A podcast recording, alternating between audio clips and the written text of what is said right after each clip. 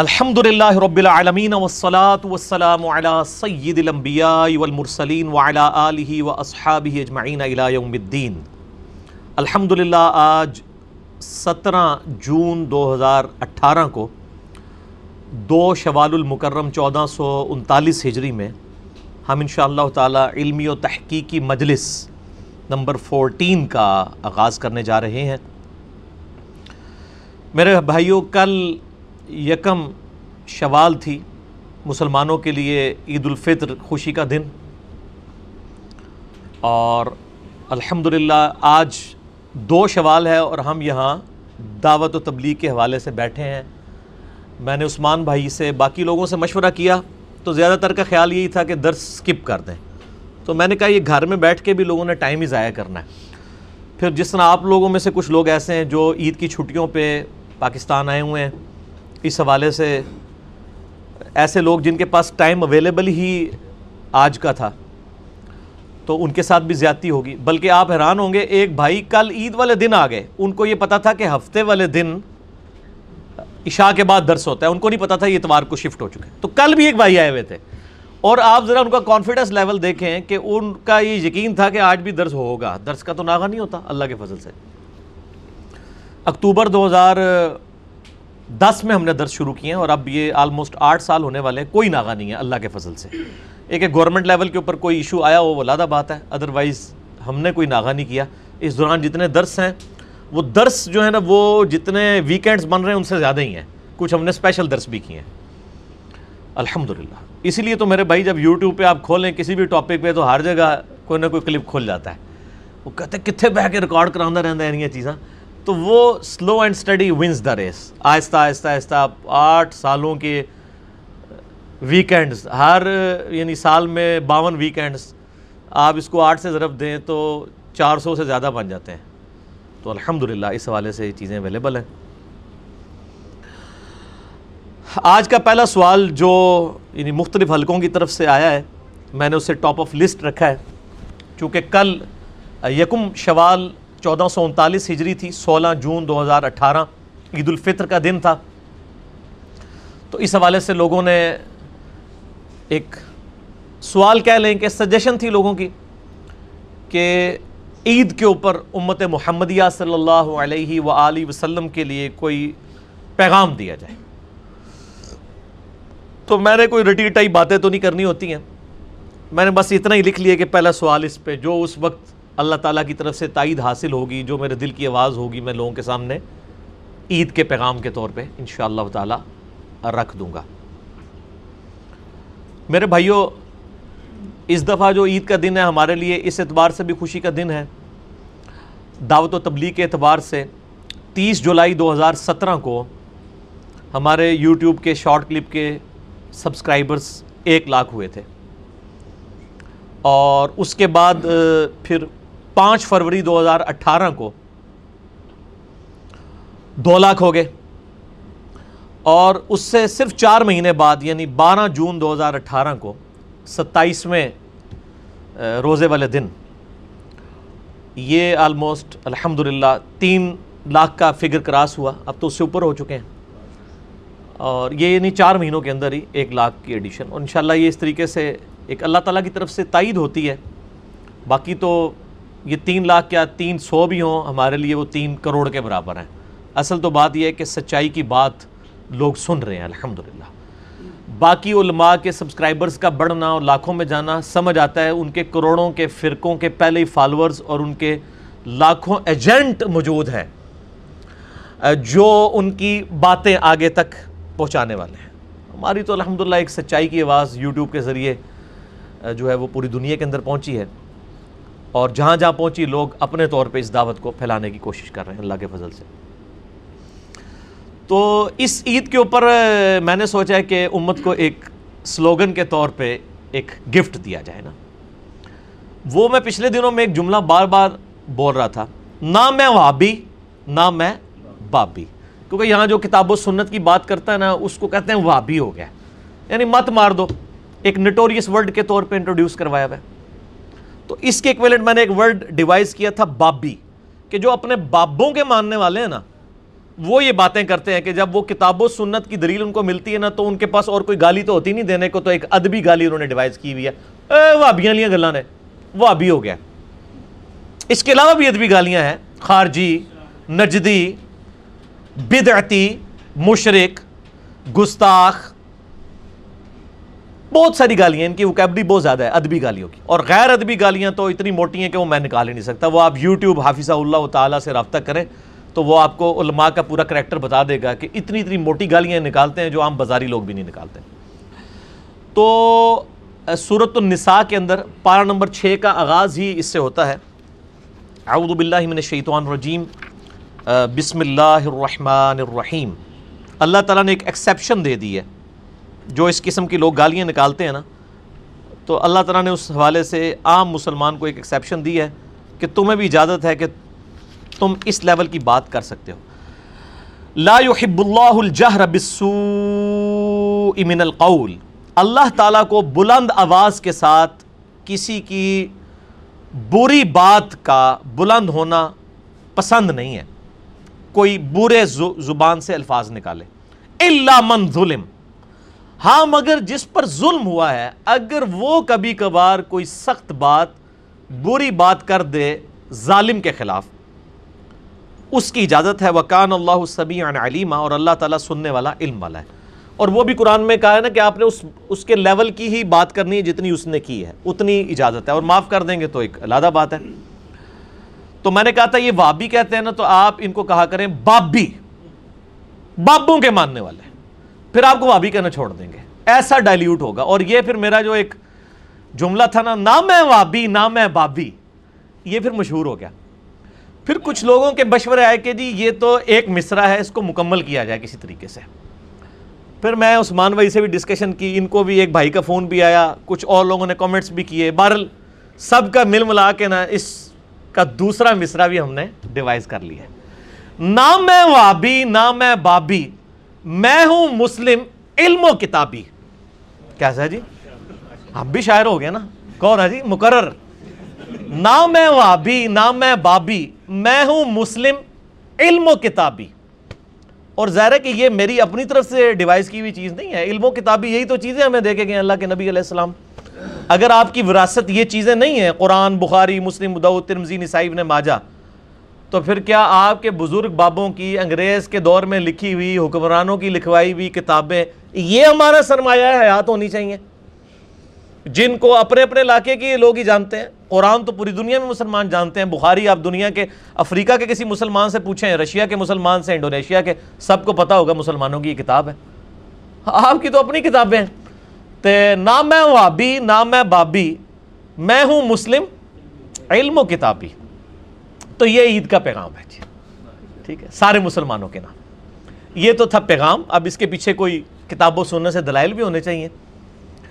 تو یہ ہم نے نعرہ اس لیے ڈیوائز کیا ہے تاکہ فرقہ واریت کی جو لعنت اس امت پہ پڑی ہے، میرے نزدیک امت پہ سب سے بڑی بدعت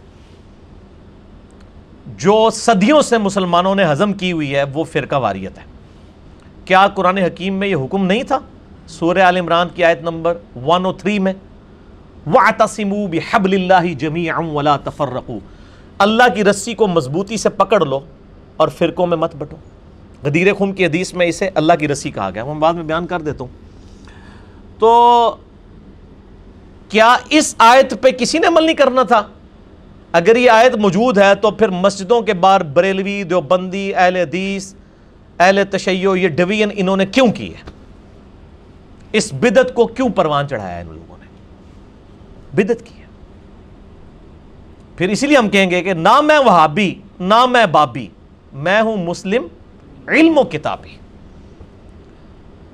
اور پھر قرآن حکیم میں واضح آیا، سورہ الانعام کی آیت نمبر ایک سو اناسی پہ، جس کو ہم نے منہج پہ بھی لکھا ہوا ہے، ان الذین فرقوا دینہم وکانوا شیعا، بے شک جن لوگوں نے دین میں فرقے بنا لیے اور اپنے آپ کو گروہوں میں بانٹ لیا، لست منہم فی شیء، اے نبی آپ کا ان سے کوئی تعلق نہیں ہے، ان کا معاملہ اللہ کے سپرد، پھر اللہ تعالیٰ قیامت والے دن ان کو بتا دے گا جو وہ دنیا میں کرتوت کیا کرتے تھے۔ سورۃ الانعام آیت نمبر ایک سو اناسی۔ اس کے اوپر اللہ تعالیٰ پھر ان کی گرفت فرمائے گا۔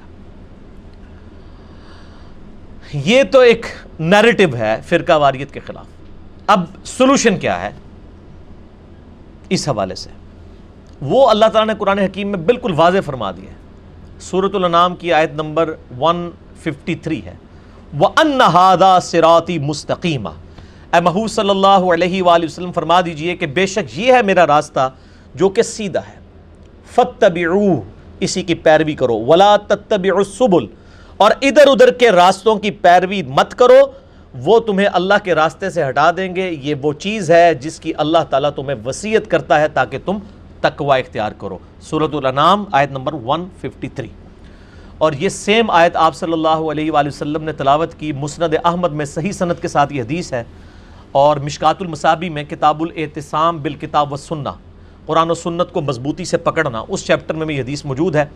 عبداللہ ابن مسعود رضی اللہ تعالیٰ عنہ کہتے ہیں نبی علیہ السلام نے ایک دفعہ سیدھی لکیر کھینچی زمین میں, اور سائڈ پہ ٹیڑھی لکیریں کھینچی, اور پھر اس سیدھی لکیر پہ انگلی رکھ کے فرمایا وَأَنَّ هَذَا صِرَاطِي مُسْتَقِيمًا, یہ ہے میرا سیدھا راستہ, اس کی پیروی کرو, ارد گرد کے ٹیڑھے راستوں کی پیروی مت کرو. اور پھر آپ صلی اللہ علیہ وآلہ وسلم نے فرمایا یہ جو ارد گرد کے ٹیڑھے راستے ہیں یہ شیطان کے راستے ہیں, ان کی پیروی مت کرو ورنہ تمہیں یہ راہ حق سے بہکا دیں گے. اس کی اللہ تمہیں وصیت کرتا ہے. اس کا ایک طریق سنن ابن ماجہ میں ہے, اس میں الفاظ ہیں کہ آپ علیہ السلام نے درمیان میں سیدھی لکیر کھینچی, دائیں طرف دو ٹیڑھی لکیریں کھینچی, بائیں طرف دو ٹیڑھی لکیریں, اور فرمایا یہ شیطان کے راستے. کتنے ہو گئے؟ چار. کہتے ہیں چاروں ہی آگ پہ ہیں. ہم بزرگوں کو اٹیک نہیں کر رہے, ان کے ناموں پہ فرقوں کو اٹیک کر رہے ہیں. اگر میں کرسچینٹی کو غلط کہوں گا اس کا مطلب قطعاً عیسیٰ علیہ السلام کو برا کہنا نہیں ہے. اس طرح اگر ہم حنفی شافعی مالکی حنبلی فرقہ واریت جو پھیلائی ہے انہوں نے پوری دنیا میں, اور اس کو آفیشلائز کیا کہ خانہ کعبہ میں بھی تین سو سال تک انہوں نے چار مسلے ڈال کے رکھے, اس کو اگر ہم کنڈیم کر رہے ہیں تو ہم ان بزرگوں کو نہیں, ان کے نام پہ فرقوں کو. اور ویسے کہتے ہیں چاروں حق پہ ہیں, تو تین سو سال تک چار مسلے کیوں تھے کعبے میں؟ ایک دوسرے کے پیچھے نمازیں نہیں پڑھتے تھے. جھوٹ بولتے ہیں. اور میں نے تو وہ تصویر بھی چڑھا دی ہوئی ہے نیٹ کے اوپر, آپ دیکھیں چار خانہ کعبہ میں چار مسلے, انجینئر محمد علی مرزا, تو وہ کھل جائے گی ویڈیو. تو نبی علیہ السلام کا مبارک راستہ, اسی کے قرآن میں بھی تلقین آئی اہدنا الصراط المستقیم, راستہ, اے اللہ اس راستے پر چلا جو کہ سیدھا ہے, راستوں پہ نہیں. کہتے سارے بزرگ ٹھیک ہے, صراط الذین انعمت علیہم, راستہ ان لوگوں کا جس پر تیرا انعام ہوا. راستے نہیں ہیں, اس کا مطلب ہے جو جو اس راستے پہ چلے وہ انعام یافتہ ہے. ایک وہ انعام یافتہ ہے جو انڈیا, پاکستان, بنگلہ دیش میں لوگوں نے مزارات بنا کے ان کو انعام یافتہ ڈکلیئر کر دیا ہوا ہے, یہ ایک وہ ڈگری ہے. اور ایک وہ ڈگری جو قرآن میں صحابہ اور اہل بیت کے لیے آئی رضی اللہ عنہم اجمعین و علیہم السلام اجمعین, کہ وہ انعام یافتہ لوگ ہیں. آپ تو جس کو مرضی بنا لیں, وہ تو بریلویوں کے بنائے ہوئے ان کو دیوبندی نہیں مانتے, دیوبندیوں والوں کو بریلوی نہیں مانتے, اہل حدیث ان دونوں کے نہیں مانتے, یہ دونوں اہل حدیثوں کے نہیں مانتے, شیعہ ان کے نہیں مانتے, اور یہ شیعہ کے نہیں مانتے. تو یہ لوکلائز بزرگ ہیں اپنے اپنے, تو اپنے اپنے بوجھیج رکھو اللہ دے بندے ہو. نہ میں وہابی, نہ میں بابی, میں ہوں مسلم علم و کتابی. ٹھیک ہے, ویسے فٹ ہے نا یہ. تو یہ اب اس سلوگن کو عام کریں, یہ میں نے نہیں صرف بولنا, ہر بندے نے بولنا ہے کہ میں ہوں مسلم علم و کتابی. میں کوئی اپنے آپ کو فرقہ واریت میں نہیں بانٹوں گا. اللہ تعالیٰ نے قرآن حکیم میں اس طرح کے معاملات میں سختی فرمائی ہے, وَاعْتَصِمُوا بِحَبْلِ اللَّهِ جَمِيعًا وَلَا تَفَرَّقُوا. اس پہ میں گھنٹوں فی البدی بول سکتا ہوں, گھنٹوں. ایک ضمن حدیث میں بتا دیتا ہوں, صحیح مسلم میں انٹرنیشنل نمبر کے مطابق دو ہزار نو سو پچاس ہے, حجت الوداع کا خطبہ ہے, اور یہ امام باقر علیہ السلام نے روایت کیا ہے جابر بن عبداللہ سے صحیح مسلم میں, کہ نبی صلی اللہ علیہ وآلہ وسلم نے حجت الوداع کے موقع پر فرمایا, یہ کتاب الحج چیپٹر میں آپ کو صحیح مسلم میں دو ہزار نو سو پچاس نمبر یہ مل جائے گا, اور مشکات میں آپ کو حج والے چیپٹر میں پہلی حدیث یہی ملے گی, دوسری جلد میں, بڑی لمبی حدیث ہے. اس میں الفاظ ہیں, دیکھنا میں اپنے بات تم میں وہ چیز چھوڑ کر جا رہا ہوں کہ جسے مضبوطی سے پکڑ لوگے, کبھی گمراہ نہیں ہوگے, اور وہ ہے اللہ کی کتاب. صحیح مسلم دو ہزار نو سو پچاس نمبر حدیث میں حجت الوداع پہ آپ صلی اللہ علیہ وآلہ وسلم نے صرف ایک چیز کو پکڑنے کا کہا تھا, اور وہ کیا ہے؟ کتاب اللہ. سنت اس کے اندر ہی داخل ہو جاتی ہے نا, قرآن نے کہا ہے نا, من یطع الرسول فقد اطاع اللہ, جس نے رسول اللہ کی اطاعت کی اس نے اللہ کی اطاعت کی. مسلم شریف میں صرف قرآن کے الفاظ ہیں. جس حدیث میں حدیث یا سنت کے الفاظ ہیں، حدیث کے تو الفاظ کہیں نہیں ہیں، سنت کے، وہ کھینچ تان کے حسن درجے کی روایتیں مضبوط اتنی نہیں ہیں. وہ المستدرک للحاکم میں انٹرنیشنل نمبر کے مطابق کتاب العلم چیپٹر میں تین سو اٹھارہ نمبر حدیث ہے کہ آپ صلی اللہ علیہ وآلہ وسلم نے فرمایا، میں اپنے بعد تم میں دو ایسی چیزیں چھوڑ کے جا رہا ہوں جن کو پکڑ لوگے کبھی گمراہ نہیں ہوگے، ایک اللہ کی کتاب اور دوسرے اس کے رسول کی سنت ہے صلی اللہ علیہ وآلہ وسلم. اس کا ایک طریق الموطا امام مالک میں بھی ہے، لیکن وہ مرسل ہے، چھوٹا ہوا واسطہ ہے، وہ امام مالک نے بغیر سند کے بیان کیا ہے. صحیح سند اس کی جو ہے حسن درجے کی المستدرک للحاکم میں. اسی طریقے سے آپ صلی اللہ علیہ وآلہ وسلم کا ایک خطبہ صحیح مسلم میں غدیر خم کے اوپر تلے چار حدیثیں ہیں، سکس ڈبل ٹو فائیو سے سکس ڈبل ٹو ایٹ تک. غدیر خم پہ میرا کلپ لاکھوں لوگ دیکھ چکے ہیں، آپ لکھیں یوٹیوب پہ غدیر خم کی حدیث تو میرا کلپ کھل جائے گا. اس میں آپ صلی اللہ علیہ وآلہ وسلم نے مکے سے مدینے آتے ہوئے اپنی وفات سے ڈھائی مہینے پہلے حج سے واپسی پہ خم نامی گاؤں میں پڑاؤ کیا اور اونٹ کے پالان کا ممبر آپ کے لیے رکھا گیا. صحابہ کہتے ہیں لگ رہا تھا آپ کا الوداعی خطاب ہے. آپ نے فرمایا، اے لوگو آگاہ ہو جاؤ، میں بھی ایک انسان ہوں، قریب ہے کہ اللہ کا قاصد یعنی موت کا فرشتہ میرے پاس آئے اور میں اس کی دعوت کو قبول کر لوں. ہر شخص نے دنیا سے جانا ہے، میں بھی چلا جاؤں گا.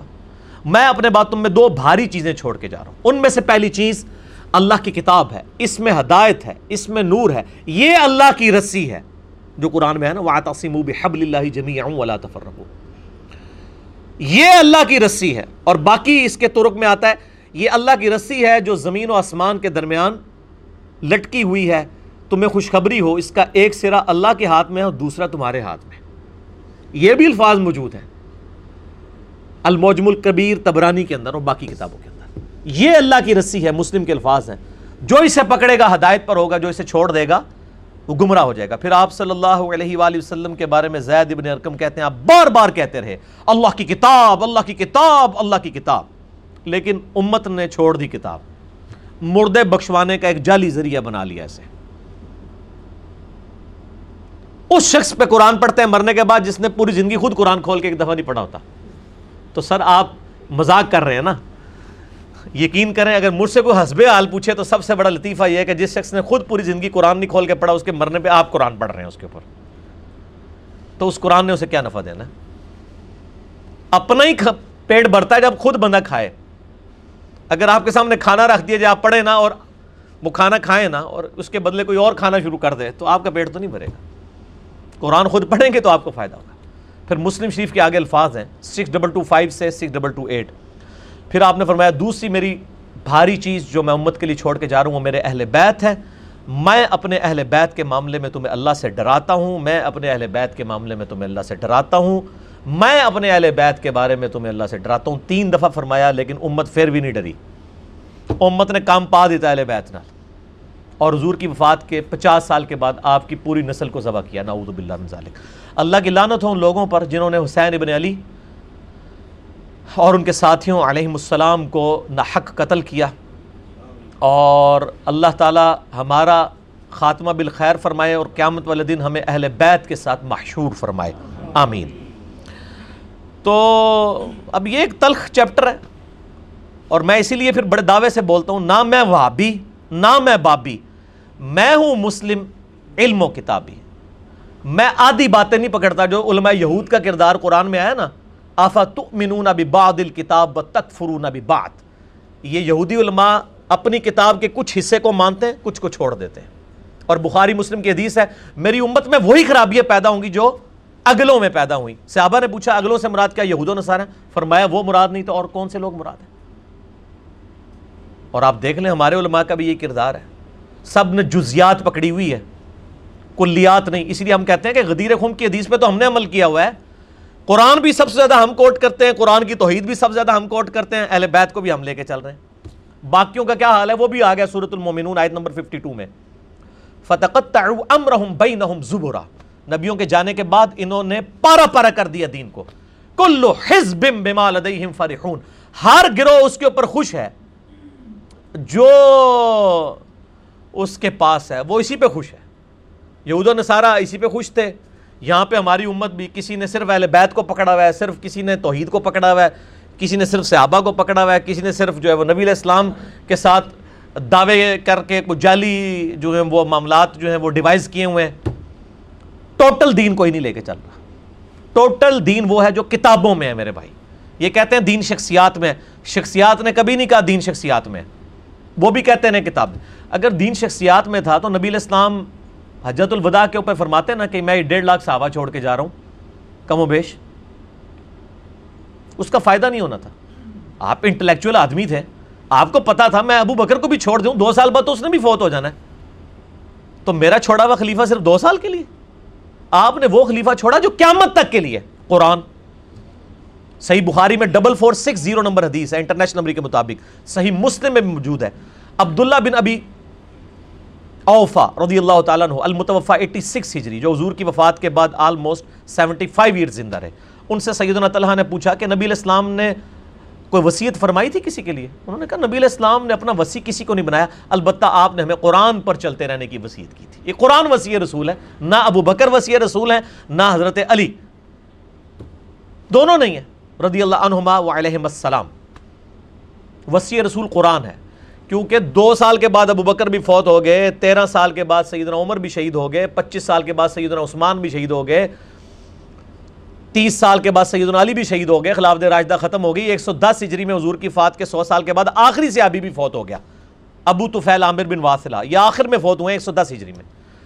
یعنی آج آخری صحابی کو بھی فوت ہوئے ہوئے آپ سمجھ لیں آلموسٹ تیرہ سو سال سے زیادہ گزر چکے ہیں, لیکن قرآن آج بھی زندہ ہے. یہ وہی قرآن ہے جو ابو بکر عمر عثمان و علی کے ہاتھ میں تھا رضی اللہ عنہم اجمعین وعلیہم السلام, جو ہمارے ہاتھ میں.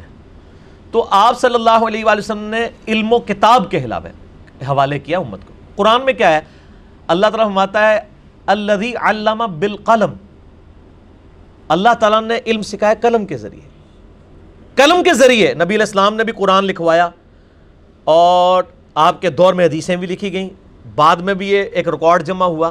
تو علم تو کتابوں کے ذریعے ٹرانسفر ہوا ہے, البتہ جو ٹرانسفر کرنے والے ائمہ کرام ہیں ان کا ادب اپنی جگہ ہے, لیکن ان کے ادب کا قطعاً مقصد نہیں ہے کہ وہ تعلیمات پہ عمل نہیں کرنا, ان کے ہی صرف ادب کرنا ہے. یہ اسی طریقے سے میں قرآن چومتا رہوں اور قرآن کے جو اندر لکھا ہے اس کو فالو نہ کروں اور کہوں جی مجھے قرآن سے محبت ہے.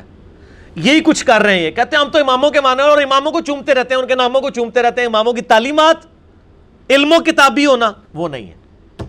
تو نہ میں وہابی نہ میں بابی, میں ہاں مسلم علم و کتابی. پنجابی بھی بنتا ہے, اردو میں بنتا ہے, تو علم و کتابی بن جائیں. اور یہ کتابیں میرے بھائی انجینئر صاحب کے آنے سے پہلے, میری پیدائش سے بھی بارہ سو سال پہلے یہ موجود تھیں, اور قرآن چودہ سو سال سے موجود تھا.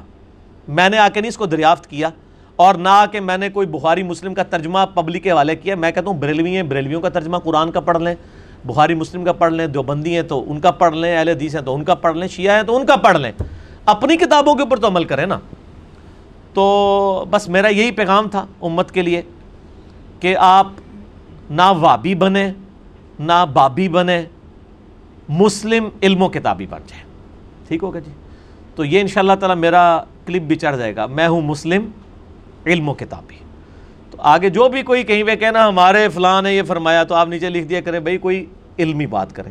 اور آپ دیکھیں جادو وہ جو سر چڑھ کے بولے, ہم جتنی باتیں کرتے ہیں ہم نے کبھی نہیں کہا کہ ہم جو کہہ رہے ہیں, ہم یہ کہتے ہیں آپ جو آپ کے بزرگ جو کتابیں لکھ کے گئے ترجمے کر کے, بزرگوں کو خیر توفیق نہیں ہوئی کتابیں لکھنے کی, وہ تو اماموں نے لکھی ہوئی ہیں. میرا ایک یوٹیوب پہ کلپ بھی ہے بزرگوں اور اماموں میں فرق. بزرگ تو انڈیا پاکستان کے ہیں نا, لوکلائزڈ. امام وہ ہیں جن کی کتابیں ہیں. بزرگوں نے صرف نقالی کی ہے, اور یہ نقالی کو برا لفظ نہیں ہے, یہ فقہ کی لفظ ٹرم ہے. نقال وہ ہوتا ہے جو صرف چیزیں نقل کرتا ہے. آج بڑے سے بڑے علماء بھی سمیت میرے نقال ہیں ہم. یہ نقال یہ ٹرم ہے فقہ کی, نقل کرنے والا. ہم دین کو نقل کرتے ہیں. یعنی آج کوئی کہتا ہے نا بخاری میں لکھا ہے, چاہے یہ بات شیخ البانی کریں, شیخ زبیر علی زئی صاحب کریں, یا امام کعبہ کرے, یا ڈاکٹر طارق جمیل قادری صاحب کریں, یا مولانا طارق جمیل صاحب کریں, تو سب کے سب نقال ہی ہیں, کیونکہ امام بخاری نے اپنی سند نبی علیہ السلام تک پہنچائی ہے. یہ تو صرف کہہ رہے ہیں بخاری میں لکھا ہوا ہے, وہ تو ہم بھی کہہ رہے ہیں, ہمارا سٹیٹس برابر ہے. سب کے سب نقالی کر رہے ہیں, وہ نقل کر رہے ہیں. اصل ایفرٹ ان اماموں کی تھی. تو ان کے بزرگوں نے بھی صرف یہ ترجمے کیے ہیں, اور وہ آپ آج گوگل سے بھی کروا سکتے ہیں. گوگل میں آپ عربی کی عبارت ڈالیں, وہ آپ کو سو زبانوں میں. ان کے بزرگوں کو تو ایک یا دو زبانیں آتی تھی نا, گوگل کو ساری زبانیں آتی ہیں. وہ مسئلہ بھی حل ہو گیا.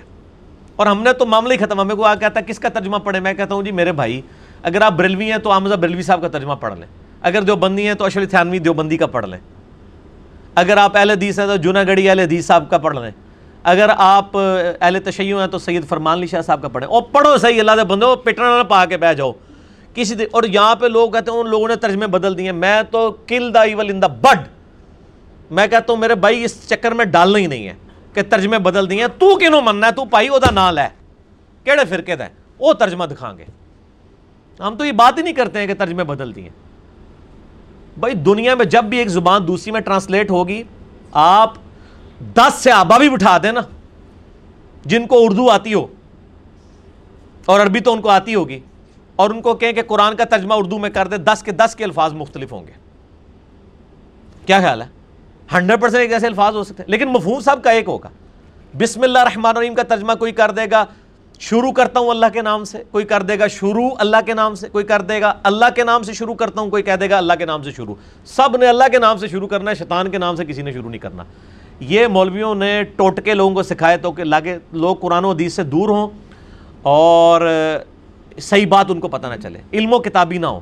اور اب تو کئی جو ایکٹر قسم کے علماء انہوں نے کہنا شروع کر دیا یار سارا دین کتابوں میں نہیں ہے, کچھ بزرگوں نے بھی ٹرانسفر کیا ہے, اور وہ بزرگ بھی اپنے بزرگ ہوتے ہیں دوسروں کے نہیں, نہ نہ اپنے, ٹھیک ہے نا. تو ان کو یہ پتہ ہے, یہ انہوں نے اصل میں اعلان برات کر دیا کہ کتابوں میں ہم فیل ہیں, کتابوں سے ہمارے ساتھ بات نہ کریں. جیسا میں نے بتایا ہمارے پاس ایک بھائی آئے, وہ پہلے حنفی بریلوی تھے, بغیر رفع الیدین کے نماز پڑھتے تھے. وہ ایک بریلویوں کی مسجد میں گئے, ریورٹ ہو چکے تھے, وہاں انہوں نے رفع الیدین سے نماز پڑھی. اس کے پڑھنے کے بعد وہاں پہ جو امام صاحب بیٹھے ہوئے تھے انہوں نے اپنے ٹیبل کے اوپر صحیح مسلم رکھی تھی اور وہ درس دیتے تھے مسلم شریف کا. تو انہوں نے کہا عالم صاحب آپ نے برا نہیں ماننا میں آپ سے ایک بات کروں کہ یہ کتاب جو آپ نے سامنے رکھی ہوئی کس کی کتاب ہے؟ انہوں نے کہا یہ ہماری کتاب ہے اہل سنت کی. تو انہوں نے کہا لیکن آپ نے جو ابھی ابھی ہمیں نماز پڑھائی ہے نا وہ اس طریقے کے مطابق نہیں ہے جو صحیح مسلم میں لکھا ہوا ہے, جو آپ نے ٹیبل پہ سجائی ہوئی ہے, جو میں کہتا ہوں ان کے ٹیبلوں پہ پڑھی ہوئی ہیں. پڑھی ہوئی کوئی نہیں ہے, پڑھی ہوئی ہیں. اب اس بات پہ تو اس کو چاہیے تھا کہ وہ کہتا اچھا یار مجھے تو نہیں پتا تھا, یا کہتا تم غلط ہو. وہ کہتا جی اس نے غصے سے مسلح اپنے نیچے سے یوں نکالا, کہنا دیکھ نہیں رہے ہو کہ ڈی توہین کر رہے ہیں علماء دی, رخ ہی بدل دیا اپنی پبلک کا. آپ دیکھ نہیں رہے کہ یہ عالم صاحب کی کتنی توہین کر رہا ہے. بھائی عالم صاحب کی اس نے توہین کی ہے, عالم صاحب کو یہ کہا کہ یہ جو آپ نے خوبصورت مجھے آ کے آپ کہیں نا گریبان پکڑ کے کہ جی انجینئر صاحب جو آپ نے کتابیں رکھی ہیں آپ کا تقیدہ اس کے مطابق نہیں ہے, ہم تو ابھی تک ترس رہے ہیں کہ کوئی چیز نکالیں ہماری, ٹھیک ہے نا. فیل ہیں سارے, ہر چیز لکھ کے دیتے ہیں اور ریفرنس اس کے کوٹ کرتے ہیں کہ آئیں میرے بھائی ہمارا کوئی ریفرنس غلط نکلتا ہے ہم سے آگے بات کریں. ہو سکتا ہے بحثیت انسان کوئی آگے پیچھے تھوڑی بہت بات ہو جائے, لیکن یہ نہیں ہوگا کہ کوئی سے کچھ بات بن جائے, جو یہ کچھ سے کچھ بنا دیتے ہیں. اور یہ تو ایسے ظالم ہیں, یہ آدھی حدیثیں لکھتے ہیں. مجھے ایک حنفی دیوبندی عالم تھے پشاور کے, ان کی کسی نے کتاب پڑھنے کے لیے دی. میرے ایک دوست تھے اسلام آباد میں, جب ہم کتاب و سنت کے منج پہ آئے تو انہوں نے دیکھا دیکھی جو ہے وہ انہوں نے بھی سنت کے مطابق نماز شروع کر دی, بخاری مسلم میں جو طریقہ آیا ہے رکوع میں جاتے وقت اور رکوع سے اٹھتے وقت رفع الیدین. تو ان کو ایک دیوبندی مفتی وہاں تھے, انہوں نے اپنے کسی دیوبندی مفتی کتاب دی نماز کے طریقے پہ, اور ان کا یہ نماز کے طریقے پہ کتاب ہے آپ یہ پڑھیں. اچھا وہ کتاب وہ میرے پاس لے کے آئے, میں نے کہا اس کی پہلی حدیث جو اس نے لکھی ہے نا اس میں ہی بے ایمانی کر دی ہے. اس نے مالک بن حویرث سے صحیح مسلم کی حدیث لکھی یہ بات ثابت کرنے کے لیے کہ نماز شروع کرتے وقت ہاتھ کانوں تک اٹھانے ہیں. وہ تو سب مانتے ہیں کہ کانوں تک ہی اٹھانے ہیں, انگلیاں کانوں کی سیدھ میں آئیں گی اور ہتھیلیاں کندھے کی سیدھ میں. اس نے حدیث لکھی کہ نبی علیہ السلام جب نماز شروع کرتے تھے تو دونوں ہاتھ کانوں تک اٹھاتے تھے, صحیح مسلم. میں نے اس کو کہا بس یہ پہلے ہی حدیث کے اوپر فیصلہ ہو جائے گا کہ یہ کتنے علماء یہود کا کردار ہے ان علماء کا. میں نے مسلم شریف اوریجنل کھولی بریلویوں کی حنفیوں کی, ظاہر ہے دونوں بھائی ہیں نا حنفی بریلوی حنفی دیوبندی. تو میں نے کہا یہی میں حدیث مسلم شریف سے تمہیں دکھاتا ہوں مالک بن حویرث کی. وہ حدیث پتہ کیا تھی؟ مالک بن حویرث کہتے ہیں جو غزوہ تبوک کے موقع پر مسلمان ہوئے, صحیح بخاری میں چھ سو اکتیس نمبر حدیث انہی سے ہے, سلو کما رأیتمونی اصلی. حضور کی وفات سے ایک ڈیڑھ سال پہلے یہ مسلمان ہوئے ہیں, اور نبی علیہ السلام نے ان کو جاتے وقت کہا تھا دیکھنا اپنے علاقے میں واپس چلے جاؤ اور نماز اس طرح پڑھنا جس طرح مجھے پڑھتے ہوئے دیکھا ہے. اور رفع الیدین کی حدیث انہوں نے روایت کی ہے, اور یہ کہتے ہیں نہیں مکے میں رفع الیدین ہوتا تھا مدینے میں نہیں ہوتا تھا. دیکھ لیں کتنا بڑا جھوٹ ہے. اور یہی مالک بن حویرث, صحیح مسلم میں حدیث آتی ہے, وہ حدیث پوری پتہ کیا تھی کہ نبی علیہ السلام جب نماز شروع کرتے دونوں ہاتھ کانوں تک اٹھاتے, جب رکوع میں جانے لگتے تو پھر دونوں ہاتھ کانوں تک اٹھاتے, اور جب رکوع سے سر اٹھاتے پھر دونوں ہاتھ کانوں تک اٹھاتے. اگلے جو دو جملے تھے نا اس دیوبندی مفتی نے لکھے ہی نہیں ہوئے تھے, صرف پہلا جملہ لکھا ہوا تھا. میں نے کہا یہ لے جاؤ کتاب اور جا کے اوریجنل کتاب دیکھ لو. اس نے اسی بات کے اوپر سنت کے مطابق نماز شروع کر دی کہ یار علماء دھوکہ دیتے ہیں, یہ گھوڑوں کی دموں والی حدیث لے کے آتے ہیں نا, ہمیں بڑی خوشی ہوتی ہے, ہم چاہتے ہیں یہ حدیث دکھائیں تاکہ ہم ان کے علماء کو کا چہرہ ان کے سامنے رکھیں تاکہ پھر یہ بھی بول اٹھیں اور ہم بھی بول اٹھیں. نہ میں وابی نہ میں بابی, میں ہوں مسلم علم و کتابی. میرا حال کافی ہو گئی ہے, اب تازہ تازہ شیطان بھی جو ہے نا وہ آزاد ہوا ہے, زیادہ ہی نہ غصہ کھا جائے کہ یار تے پچھو کے تو کے کر دیتا ہے انہوں نے, تھری ہنڈریڈ کے ہو گئے نے. ٹھیک ہے جی سبسکرائبر, ٹھیک ہے تو میرا حال ہے اسی کے اوپر کنکلوڈ کرتے ہیں. اچھا جی سوال آیا کہ بعض اوقات قرآن حکیم پڑھتے ہوئے زبر زیر کی غلطی بھی آپ کر جاتے ہیں, پلیز اسے اپلوڈنگ سے پہلے ایڈٹ کر دیا کریں تاکہ بعض بعض بعض ضدی علماء کو موقع نہ ملے. اور ضدی علماء کا علاج تو اللہ کے بندے کسی کے پاس نہیں ہے. زبر زیر کی غلطیاں تو ہم آپ کو اور لحن جلی کی غلطیاں کے پروننسیشن کی غلطیاں ہم آپ کو امام کعبہ کی قرات کے اندر بھی دکھا سکتے ہیں, کتنے کتنے بڑے ان کو یعنی مشابہ لگ جاتے ہیں اور زبر زیر کی غلطیاں بھی لگ جاتی ہیں. یہ غلطی لگنا اس چیز کی دلیل ہوتی ہے کہ یہ سامنے جو پڑھ رہا ہے یہ انسان ہے. ہاں غلطی وہ غلطی ہوتی ہے کہ جب کوئی بندہ ہائی لائٹ کرے کہ یہ زبر نہیں یہ زیر ہے یا یہ ہا نہیں ہا ہے, اور پھر وہ کہے کہ نہیں میں نہیں مانتا, پھر یہ باقی یہ سلپ آف ٹنگ سب سے ہوتی ہے. میں کئی بار ہرمین شریفین گیا ہوں اور امام کعبہ پکے امام کعبہ وہ بھی غلطی کرتے ہیں, اور یہ تو وہ غلطیاں جو سامنے نظر آتی ہیں. اگر آپ فنی قاریوں سے پوچھیں نا تو وہ سدیس کو قاری نہیں مانتے, آپ حیران ہوں گے. وہ کہتے ہیں یہ امام کعبہ ہونے کی وجہ سے اس کی آواز چونکہ لوگ ادھر بھی سنتے ہیں تو کیسٹوں کی وجہ سے نا ایک طرز کی وجہ سے لوگوں کو پسند آ گئی ہے. وہ کہتے ہیں یہ فنی قاری نہیں ہے. اچھا کیوں؟ اور وہ ٹیکنیکلی بات صحیح کرتے ہیں. وہ کہتے ہیں فنی قاری جو ہے نا وہ ہے سعد الغامدی یا عبد الرحمن حذیفی صاحب, یہ لوگ ہیں فنی قاری جو کہ پروننسیشن ہر لحاظ سے صحیح ادا کرتے ہیں. میں نے ویسے کئی عربی قاری انکلوڈنگ امام کعبہ, میں آپ کو ایک چھوٹی سی غلطی بتا دیتا ہوں, آپ دیکھ لیجئے گا آلموسٹ سب میں موجود ہوگی. ایاک نعبد و ایاک نستعین, اس کی پروننسیشن ان کی غلط ہوتی ہے. نستعین والا جو عین ہے نا یہ ففٹی پرسینٹ زیادہ امام کعبہ نکالتے نہیں, وہ نستعین پڑھتے ہیں کیونکہ اس کو نکالنے کے لیے بڑی ایفرٹ پٹ کرنی پڑتی ہے. اب وہ ہیں عربی, عربی جو ہے نا عموماً بولنے میں بھی بعض اوقات آئین کو سکپ کر جاتے ہیں, لیکن عرب میں یہ عربی لنگوسٹک میں یہ لحن جلی اور بڑی غلطی ہے. ٹھیک ہے جی, آپ ابراہیم شریم کو بھی سن لیں, وہ بھی کئی بار نستعین صحیح نہیں نکالتا, آئین وہ سکپ ہو جاتی ہے ان سے کیونکہ وہ عام بھی عربی بولتے ہیں نا, یہ نیچرل ہے. یہاں کے جو عربی کاری ہیں نا وہ بہت فنی ہیں, وہ ہر چیز کا خیال رکھتے ہیں. یا آپ عبد الباسط عبد الصمد کو سنیں, آئین کے اوپر بڑے لوگ مار کھا جاتے ہیں, آئین نکالنا پڑتا ہے نا. ایاک نعبد و ایاک نستعین, نستعین جب بولیں گے نا تو آپ کی بڑی ایفرٹ پٹ ہوتی ہے, تو آپ ان کو سنیں تو وہ کہیں گے ایاک نعبد والی آئین تو نکالیں گے, نستعین والی سکپ ہو جائے گی. اس لیے مجھے مجبور نہ کریں کہ میں چھوٹے چھوٹے کلپ بنا کے سارے امام کعبہ کی غلطیاں ہائی لائٹ کر کے لوگوں کو بتانا شروع کروں, یہ کوئی چیز نہیں ہے, نہ یہ طریقہ ہے. اور باقی جب ہم درس قرآن کر رہے ہوتے ہیں نا تو ظاہر ہے کہ ہم اجمی بھی ہیں, اور جب یہاں درس قرآن ہوتا ہے یہاں ہم قرات کرنے کے لیے نہیں بیٹھے ہوتے بلکہ درس و تدریس کے لیے بیٹھے ہوتے ہیں. اس میں جب میں عربی پڑھ رہا ہوتا ہوں نا میرا جتنا دھیان عربی پڑھنے کی طرف ہوتا ہے نا اس سے زیادہ اس طرف ہوتا ہے کہ میں نے اس کی ٹرانسلیشن اور اس کی تفسیر میں کیا بیان کرنا ہے, تو میں ملٹی ڈائریکشنل سوچ رہا ہوتا ہوں, اس میں بسا اوقات یہ چیزیں ہو جاتی ہیں اور بعض اوقات مجھے خیال بھی نہیں ہوتا. مثلا یہ آیت الکرسی لفظ ہے, اصل میں میں کئی بار یہ آیت الکرسی بول دیتا ہوں کیونکہ پنجابی میں ہم اسی طرح بول رہے ہوتے ہیں, اردو میں بھی آیت الکرسی لوگ کہتے ہیں. آیت الکرسی کون بولتا ہے؟ آپ بڑے سے بڑا اردو دان لے ہیں وہ بھی آیت الکرسی تو نہیں بولے گا, وہ بھی آیت الکرسی بولے گا. آیت الکرسی لفظ ہے, آیت الکرسی لفظ ہے. بڑے سے بڑا عالم بریلوی دیوبندی اہل حدیث شیعہ, آپ اس کو سنیں وہ کہے گا احمد رضا بریلوی, حالانکہ یہ ہے احمد رضا بریلوی, غلط پروننسیشن بولیں گے. صحیح بخاری بول رہے ہوتے ہیں لوگ, صحیح بخاری تو لفظ غلط ہے, صحیح البخاری ہے. تو اللہ کے بندے, یہ جو لوگ تقلید کے اوپر مناظرے کر رہے ہوتے ہیں نا, اب وہ لفظ مقلد بول رہے ہوتے ہیں, یہ غیر مقلد, یہ مقلد, لفظ ہے مقلد. آپ کے اخلاق اچھے ہونے چاہیے, اخلاق لفظ نہیں اخلاق لفظ ہے, اس طرح کے کئی الفاظ ہیں. اچھا آپ دیکھیں ایک اور لفظ جو سارے علماء غلط بولتے ہیں, محبت, محبت رسول, یہ محبت لفظ نہیں محبت, میم کے اوپر زبر ہے. تو اس لیے مجھے علماء حضرات مجبور نہ کریں کہ میں ان کے پرانے بزرگ, جدید بزرگ اور جو بھی پیدا نہیں ہوئے ان بزرگوں نے جو غلطیاں کرنی ہیں میں وہ پہلے ہی بتا دوں.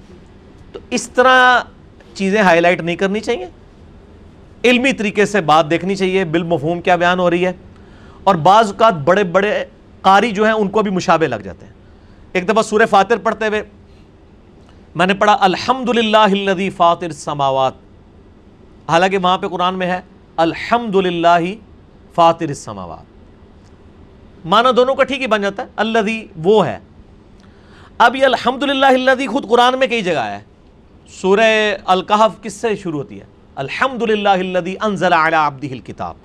تو اب یہ سورۃ الکہف کی آیت, چونکہ ہم آیات تلاوت کرتے رہتے ہیں, پہلی دس آیات صحیح مسلم میں آتا ہے نا کہ دجال سے بچاؤ کے لیے, تو وہ فریکوینٹلی تلاوت کرنے کی وجہ سے الحمدللہ الذی زبان پہ چڑھا ہوا ہوتا ہے. تو وہ جب الحمدللہ فاطر, اب وہ دیکھ بھی رہا ہے بندہ لیکن وہ اپنی زیاداش سے پڑھ رہا ہوتا ہے. یہ نہیں ہوتا کہ جو بندہ دیکھ رہا ہے تو ایگزیکٹ وہی لفظ پڑھ دے گا جو لکھا ہوا ہے, کئی الفاظ وہ اپنی یادداشت سے بھی پڑھ رہا ہوگا, تو اس کی وجہ سے اس سے غلطی ہو جائے گی, ہو بھی جاتی ہے. پھر آیات ملتی جلتی بھی ہوتی ہیں, یا علمون تعلمون بھی مکس ہو جاتے ہیں. تو اس طرح کی غلطیاں اگر کہیں پہ ہو جائیں, اس کو غلطی یا کسی کی آپ یہ سمجھ لیں کہ نالائکی شمار نہیں کرنا چاہیے, نہ پڑھنے والے کی نہ سننے والے کی. نالائکی اس وقت ہوگی کہ جب اس کو چیز ہائی لائٹ کی جائے اور وہ کہے نہیں میں نے جو پڑھا یہ صحیح پڑھا ہے, آپ جو بتا رہے ہیں یہ غلط ہے. تو کبھی کبھار ایسا ہو جاتا ہے کسی کے ساتھ بھی, اور اس کو اس طریقے سے غلطی ہائی لائٹ کرتے وقت کسی کے ساتھ اس کے تذلیل کا پہلو نہیں ہونا چاہیے, وہ سب سے ہو سکتا ہے. میں کہہ رہا ہوں کہ آپ بندے کا نام لیں, میں اس کی غلطیاں آپ کو ہائی لائٹ کرتا ہوں. ایون میرے استاد ہیں نا جی شیخ زبیر علی زئی رحمہ اللہ تعالی, ان کی جو ویڈیوز میں نے ریکارڈ کی ہیں نا, اس میں قرآن پاک کی عربی کی غلطیاں موجود ہیں. میں بھی ایک کلپ بنا کے چڑھا سکتا ہوں کہ جی دیکھیں کتنے بڑے اہل حدیث عالم اور قرآن غلط پڑھ رہے ہیں.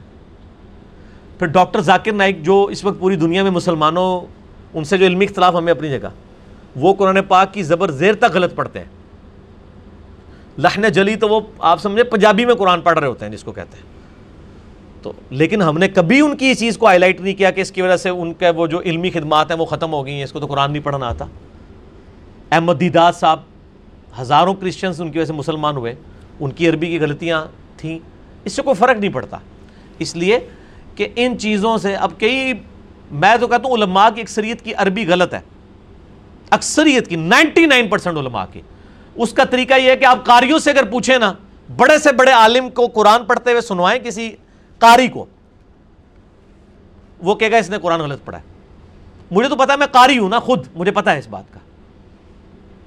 اس لیے کہ پھر میں نے باقاعدہ علماء سے پوچھا ہے کہ یار آپ لوگ عربی ویسے تو بغیر زبر زیر پیش کے اور اعراب کو دیکھے بغیر سب کچھ آپ پڑھ لیتے ہیں, لیکن آپ کی پروننسیشن اتنی غلط کیوں ہوتی ہے؟ نہ قرآن کی آیتیں آپ صحیح پڑھتے ہیں, نہ آپ حدیثوں میں ہا اور ہا کا فرق, ذال اور زا کا فرق. تو وہ کہتے ہیں کہ ہمارا بس صرف عرب عربی پڑھنے پہ ہوتا ہے, اس کی لنگوسٹک پہ اس طرح زور نہیں ہوتا, اسی لیے جو علماء ہیں نا وہ عربی غلط پڑھ جاتے ہیں. قاری جو ہے نا وہ ان کا صحیح پھر مذاق اڑاتے ہیں, سوائے یہ کہ کوئی قاری ہو جو عالم بھی ہو. جیسے وہ قاری صہیب میر محمدی ہیں اہل حدیث کے, وہ قاری بھی ہیں اور عالم بھی ہیں, وہ قرآن پڑھتے ہیں, خوبصورت پڑھتے ہیں. لیکن اس کے علاوہ آپ جتنے بڑے بڑے پاکستان میں یا سعودیہ میں بیٹھے ہوئے جو علماء تقریریں کر رہے ہیں نا, اہل حدیث کے دیکھ لیں, بریلویوں کے, دیوبندیوں کے, اکثر عربی غلط ہے. طارق جمیل صاحب کی عربی بہت اچھی ہے کیونکہ وہ عربی عام زبان میں بھی بولتے ہیں, عربیوں کو لیکچرز بھی عربیوں میں دیتے ہیں, اس لیے ان کی وہ عام زبان میں ہے. لیکن اس کے اگینسٹ اگر آپ باقی علماء کو دیکھیں گے انہی کے مکتب فکر کے, تو ان کی عربی لنگوسٹک میں فرق ہوگا. تو یہ غلطیاں ایسی نہیں ہوتی کہ جس کے اوپر کسی کے اوپر اس طریقے سے قدغن لگائی جائے اور اس کے اوپر فتویٰ بازی کی جائے. تو ان چیزوں کو ایڈٹ کرنے کی ضرورت نہیں ہوتی, بالکل ایڈٹ ڈاکٹر اسرار صاحب سے بڑا کون قرآن کا قاری تھا؟ پچیس سال تک انہوں نے قرآن پاک پورا تفسیر سے پڑھایا, اور میں بڑے بڑے حفاظ کو بٹھا کے بیان القرآن جب سنایا نا, وہ کہتے ہیں ڈاکٹر اسرار صاحب جو کراس ریفرنس قرآن سے کوٹ کرتے ہیں نا, دنیا کا بڑے سے بڑا حافظ اس طرح کوٹ نہیں کر سکتا. ایک آیت سے ملتی جلتی قرآن میں اور آیتیں اور ان کے نمبر بھی بتا دیتے ہیں, اور فریکوینٹلی کہ فلاں جگہ یہ آیت اتنے نمبر پہ آئی ہے اور اس میں ان الفاظ کے ساتھ اتنی چینج ہے. یہ بڑے پکے قاریوں کو بھی یاد نہیں ہوتا. ڈاکٹر اسرار صاحب فی البدی بتاتے تھے, پچیس سال تک انہوں نے بیان القرآن یعنی بیان القرآن کیا, اور پچیس سال کے بعد جب ان کی عمر سکسٹی سیون ایئرس تھی اس وقت انہوں نے ریکارڈنگ کروائی ویڈیو. اس سے پہلے پچیس سال دورہ قرآن کا ان کا تجربہ تھا آلموسٹ, لیکن اس ریکارڈڈ بیان القرآن جو نائنٹین نائنٹی ایٹ میں ہوا ہے اس میں کئی جگہ زبر زیر کی غلطی ہیں قرآن پڑھتے ہوئے, لیکن میں نے کبھی اس کو نہیں ہائی لائٹ کیا کہ یار یہ قرآن غلط پڑھ دیا. یہ کسی سے بھی ہو سکتا ہے, الا یہ کہ وہ کوئی بندہ پورا رٹا مار کے بیٹھا ہوا ہو نا دو چار آیات کے اوپر, وہ علیحدہ بات ہے. ادروائز دیکھ کے پڑھنے, حالانکہ ڈاکٹر سرار صاحب دیکھ کے پڑھ رہے ہوتے تھے کیونکہ وہ اس وقت تفسیر بیان کر رہے ہیں. جب کوئی قاری صرف قرات کرنے بیٹھا ہے, اس نے نہ اس کی تفسیر بیان کرنی ہے نہ ترجمہ, اس وقت اس کا اسٹیٹ آف مائنڈ صرف اس کی زبر زیر پیش پہ ہوگا. تو اس طرح کے معاملات ہو جاتے ہیں اور ان کی ایڈیٹنگ کی بھی ضرورت نہیں ہوتی ہے. یہ چیزیں رہنی چاہیے تاکہ لوگوں کو یہ فرق پتہ چلے کہ غلطی کسی سے بھی ہو سکتی ہے, ٹھیک ہے, کیونکہ اس کی بنیاد کے اوپر کسی نے قرآن کو یاد نہیں کرنا. قرآن کے حفظ کے لیے قرآن ریٹن میں موجود ہے, اور قاریوں کے قرآن ایڈیٹنگ کے بعد صحیح غلطیوں سے پاک ویڈیوز اور آڈیوز موجود ہیں, وہ ان سے کرنا ہے. ہماری ان چیزوں سے لوگوں نے یہ چیزیں نہیں ٹھیک کرنی ہے, لہٰذا ان چیزوں کو اس طریقے سے ایشو نہیں بنانا چاہیے. اگلا سوال ہے, اگر جمعہ کے دن عید آ جائے تو عید اور جمعہ دونوں ہی ادا کرنے ہوں گے یا ایک ہی کافی ہے؟ بالکل یہ ہوا ہے پاکستان میں, تو ہفتے والے دن عید تھی سولہ جون دو ہزار اٹھارہ کو, لیکن عرب ملکوں میں آپ کو پتہ ہے کہ ایک دن پہلے جمعے والے دن ہی عید آ گئی تھی. تو یہ صحیح سند کے ساتھ حدیث موجود ہے سنن ابی داؤد کے اندر کہ آپ صلی اللہ علیہ وآلہ وسلم نے فرمایا, ایک دن جمعے کے دن عید آ گئی, تو آپ نے فرمایا جس نے عید کی نماز پڑھ لی ہے اب اسے اجازت ہے چاہے وہ جمعہ پڑھے یا نہ پڑھے. وہ چونکہ گاؤں ایریا میں جمعہ نہیں ہوتا تھا تو شہر میں لوگ آ کے جمعے کی نماز ادا کرتے تھے. آج کل کے تو گاؤں بھی گاؤں نہیں رہے ہیں, وہ شہر ہی بن چکے ہیں کیونکہ کاروباری زندگی ہے وہاں پہ. وہاں تو گاؤں میں بھی جمعہ درست ہے, پہلے بھی درست تھا, ایک الگ سے ٹاپک ہے, لیکن مسلمانوں کی اجتماعیت کے لیے کہا جاتا تھا شہر میں آ کے ادا کر. اب جو بندہ آٹھ دس کلو میٹر کا سفر کر کے آیا ہے اونٹ پہ بیٹھ کے, یا ایون آج کے دور میں بھی آئے, اور پھر اس کو جمعے کے لیے دوبارہ شہر آنا پڑے, تو نبی علیہ السلام نے فرمایا کہ اب تم جاؤ تو جمعے کی نماز نہیں بلکہ ظہر کی نماز ادا کی جائے گی. یہ نہیں ہے کہ جمعہ فارغ ہوا تو ظہر بھی فارغ ہو گئی ہے, وہ پانچ نمازیں پوری رہنی ہیں, کیونکہ عید کی نماز تو سنت ہے نا, سنت کی جیسے فرض نماز تو ختم نہیں ہو سکتی. جب جمعہ نہیں ہوگا تو آپ ظہر پڑھیں گے. جیسے بخاری میں حدیث ہے, ایک دن بارش ہوئی, عبداللہ ابن عباس کہتے ہیں نبی علیہ السلام نے اذان میں یہ چیز ایڈ کروائی, صلو فی الرحال, گھروں میں ہی نماز پڑھ لو. تو گھر میں اب جمعے کی نماز نہیں ہوگی, جمعے کی نماز جماعت سے ہوتی ہے, وہ ظہر کے چار فرض پڑھے جائیں گے. یہاں پہ بھی عید کی نماز اگر کسی کی رہ گئی ہے کوئی حرج نہیں, سنت نماز ہے, کوئی گناہ بھی نہیں ہے. اگر کسی کی چھوٹ گئی ہے فرض نماز تو ہے نہ, اس کے ایکویلنٹ کچھ پڑھنا ہے. البتہ چونکہ وہ خطبہ اصل میں امپورٹنٹ ہوتا ہے, مسلمانوں کی ایک اجتماعیت ہے, تو چونکہ ایک تقریر آپ صبح سن چکے ہیں مولوی صاحب کی, آج کے دور کی بات کروں, اب پھر اسی دن آپ کو دوسری تقریر بھی برداشت کرنی پڑ جائے تو ایک دن میں دو دو تو نہیں نا. صحیح بخاری اور مسلم دونوں میں حدیث ہے, عبداللہ ابن مسعود کہتے ہیں نبی صلی اللہ علیہ وآلہ وسلم ہمیں ہفتے میں صرف ایک دن درس دیتے تھے. ان کو کسی نے کہا آپ روزانہ میں درس دیں, آپ بڑا اچھا درس دیتے ہیں. تو ابن مسعود نے کہا کہ نبی علیہ السلام بھی روزانہ درس نہیں دیتے تھے, ایک ہی دن دیتے تھے, اس لیے کہ ہم اکتا نہ جائیں. اور یہاں پہ اعتکاف میں دیکھیں کس طرح لوگوں کی شامت آئی ہوتی ہے, مولوی پانچوں نمازوں میں درس دیتے ہیں کہ آئے ہو نا ہوں قابو, پورے سال نہیں آتے ہو تسی, تمہیں فجر تو بعد بھی درس دیں گا, زور تو بعد, مغرب بعد, عشاء تو بعد بھی دیتے ہیں نا. حالانکہ ہفتے میں ایک دن درس ہونا چاہیے بس. ہمارا بھی ایک دن ہوتا ہے, پہلے کبھی دوسرے دن نشست ہوتی تھی, ہم نے اب اس کو ایک دن پہ کر دیا ہے کئی سالوں سے الحمدللہ. تو جمعے والے دن اگر عید آ جائے تو صرف عید کی نماز پڑھیں, جمعہ نہ پڑھیں, اس کی جگہ آپ زور پڑھیں گے. سنن ابی داؤد میں یہ حدیث موجود ہے, اور الموطا امام مالک میں حضرت عثمان غنی رضی اللہ تعالیٰ عنہ کا فتویٰ موجود ہے کہ ان کے دور میں بھی ایک دفعہ جمعے والے دن عید آئی تو انہوں نے کہا جس نے عید پڑھ لی ہے اب وہ جا سکتا ہے, اس کی مرضی ہے چاہے جمعہ پڑھے چاہے نہ پڑھے. تو آپ پڑھنا چاہیں تو پڑھ بھی سکتے ہیں, لیکن آپ پہ آبلیگیشن نہیں ہے. البتہ اگر نہیں پڑھیں گے جمعہ پھر زور کی نماز پڑھنی ہوگی. ٹھیک ہے نا جی, یہ نہیں ہے کہ زور بھی فارغ ہو جائے گی. تو یہ مسئلہ کلیئر ہو گیا جی اس حوالے سے. بعض لوگ آپ کی محبت میں علماء کو گالیاں نکالتے ہیں, نعوذ باللہ. کیا آپ ایسے لوگوں کو کوئی نصیحت کریں گے؟ میں نے نصیحت بڑی دفعہ کی ہے, پہلے بھی کر چکا ہوں, اب بھی کروں گا.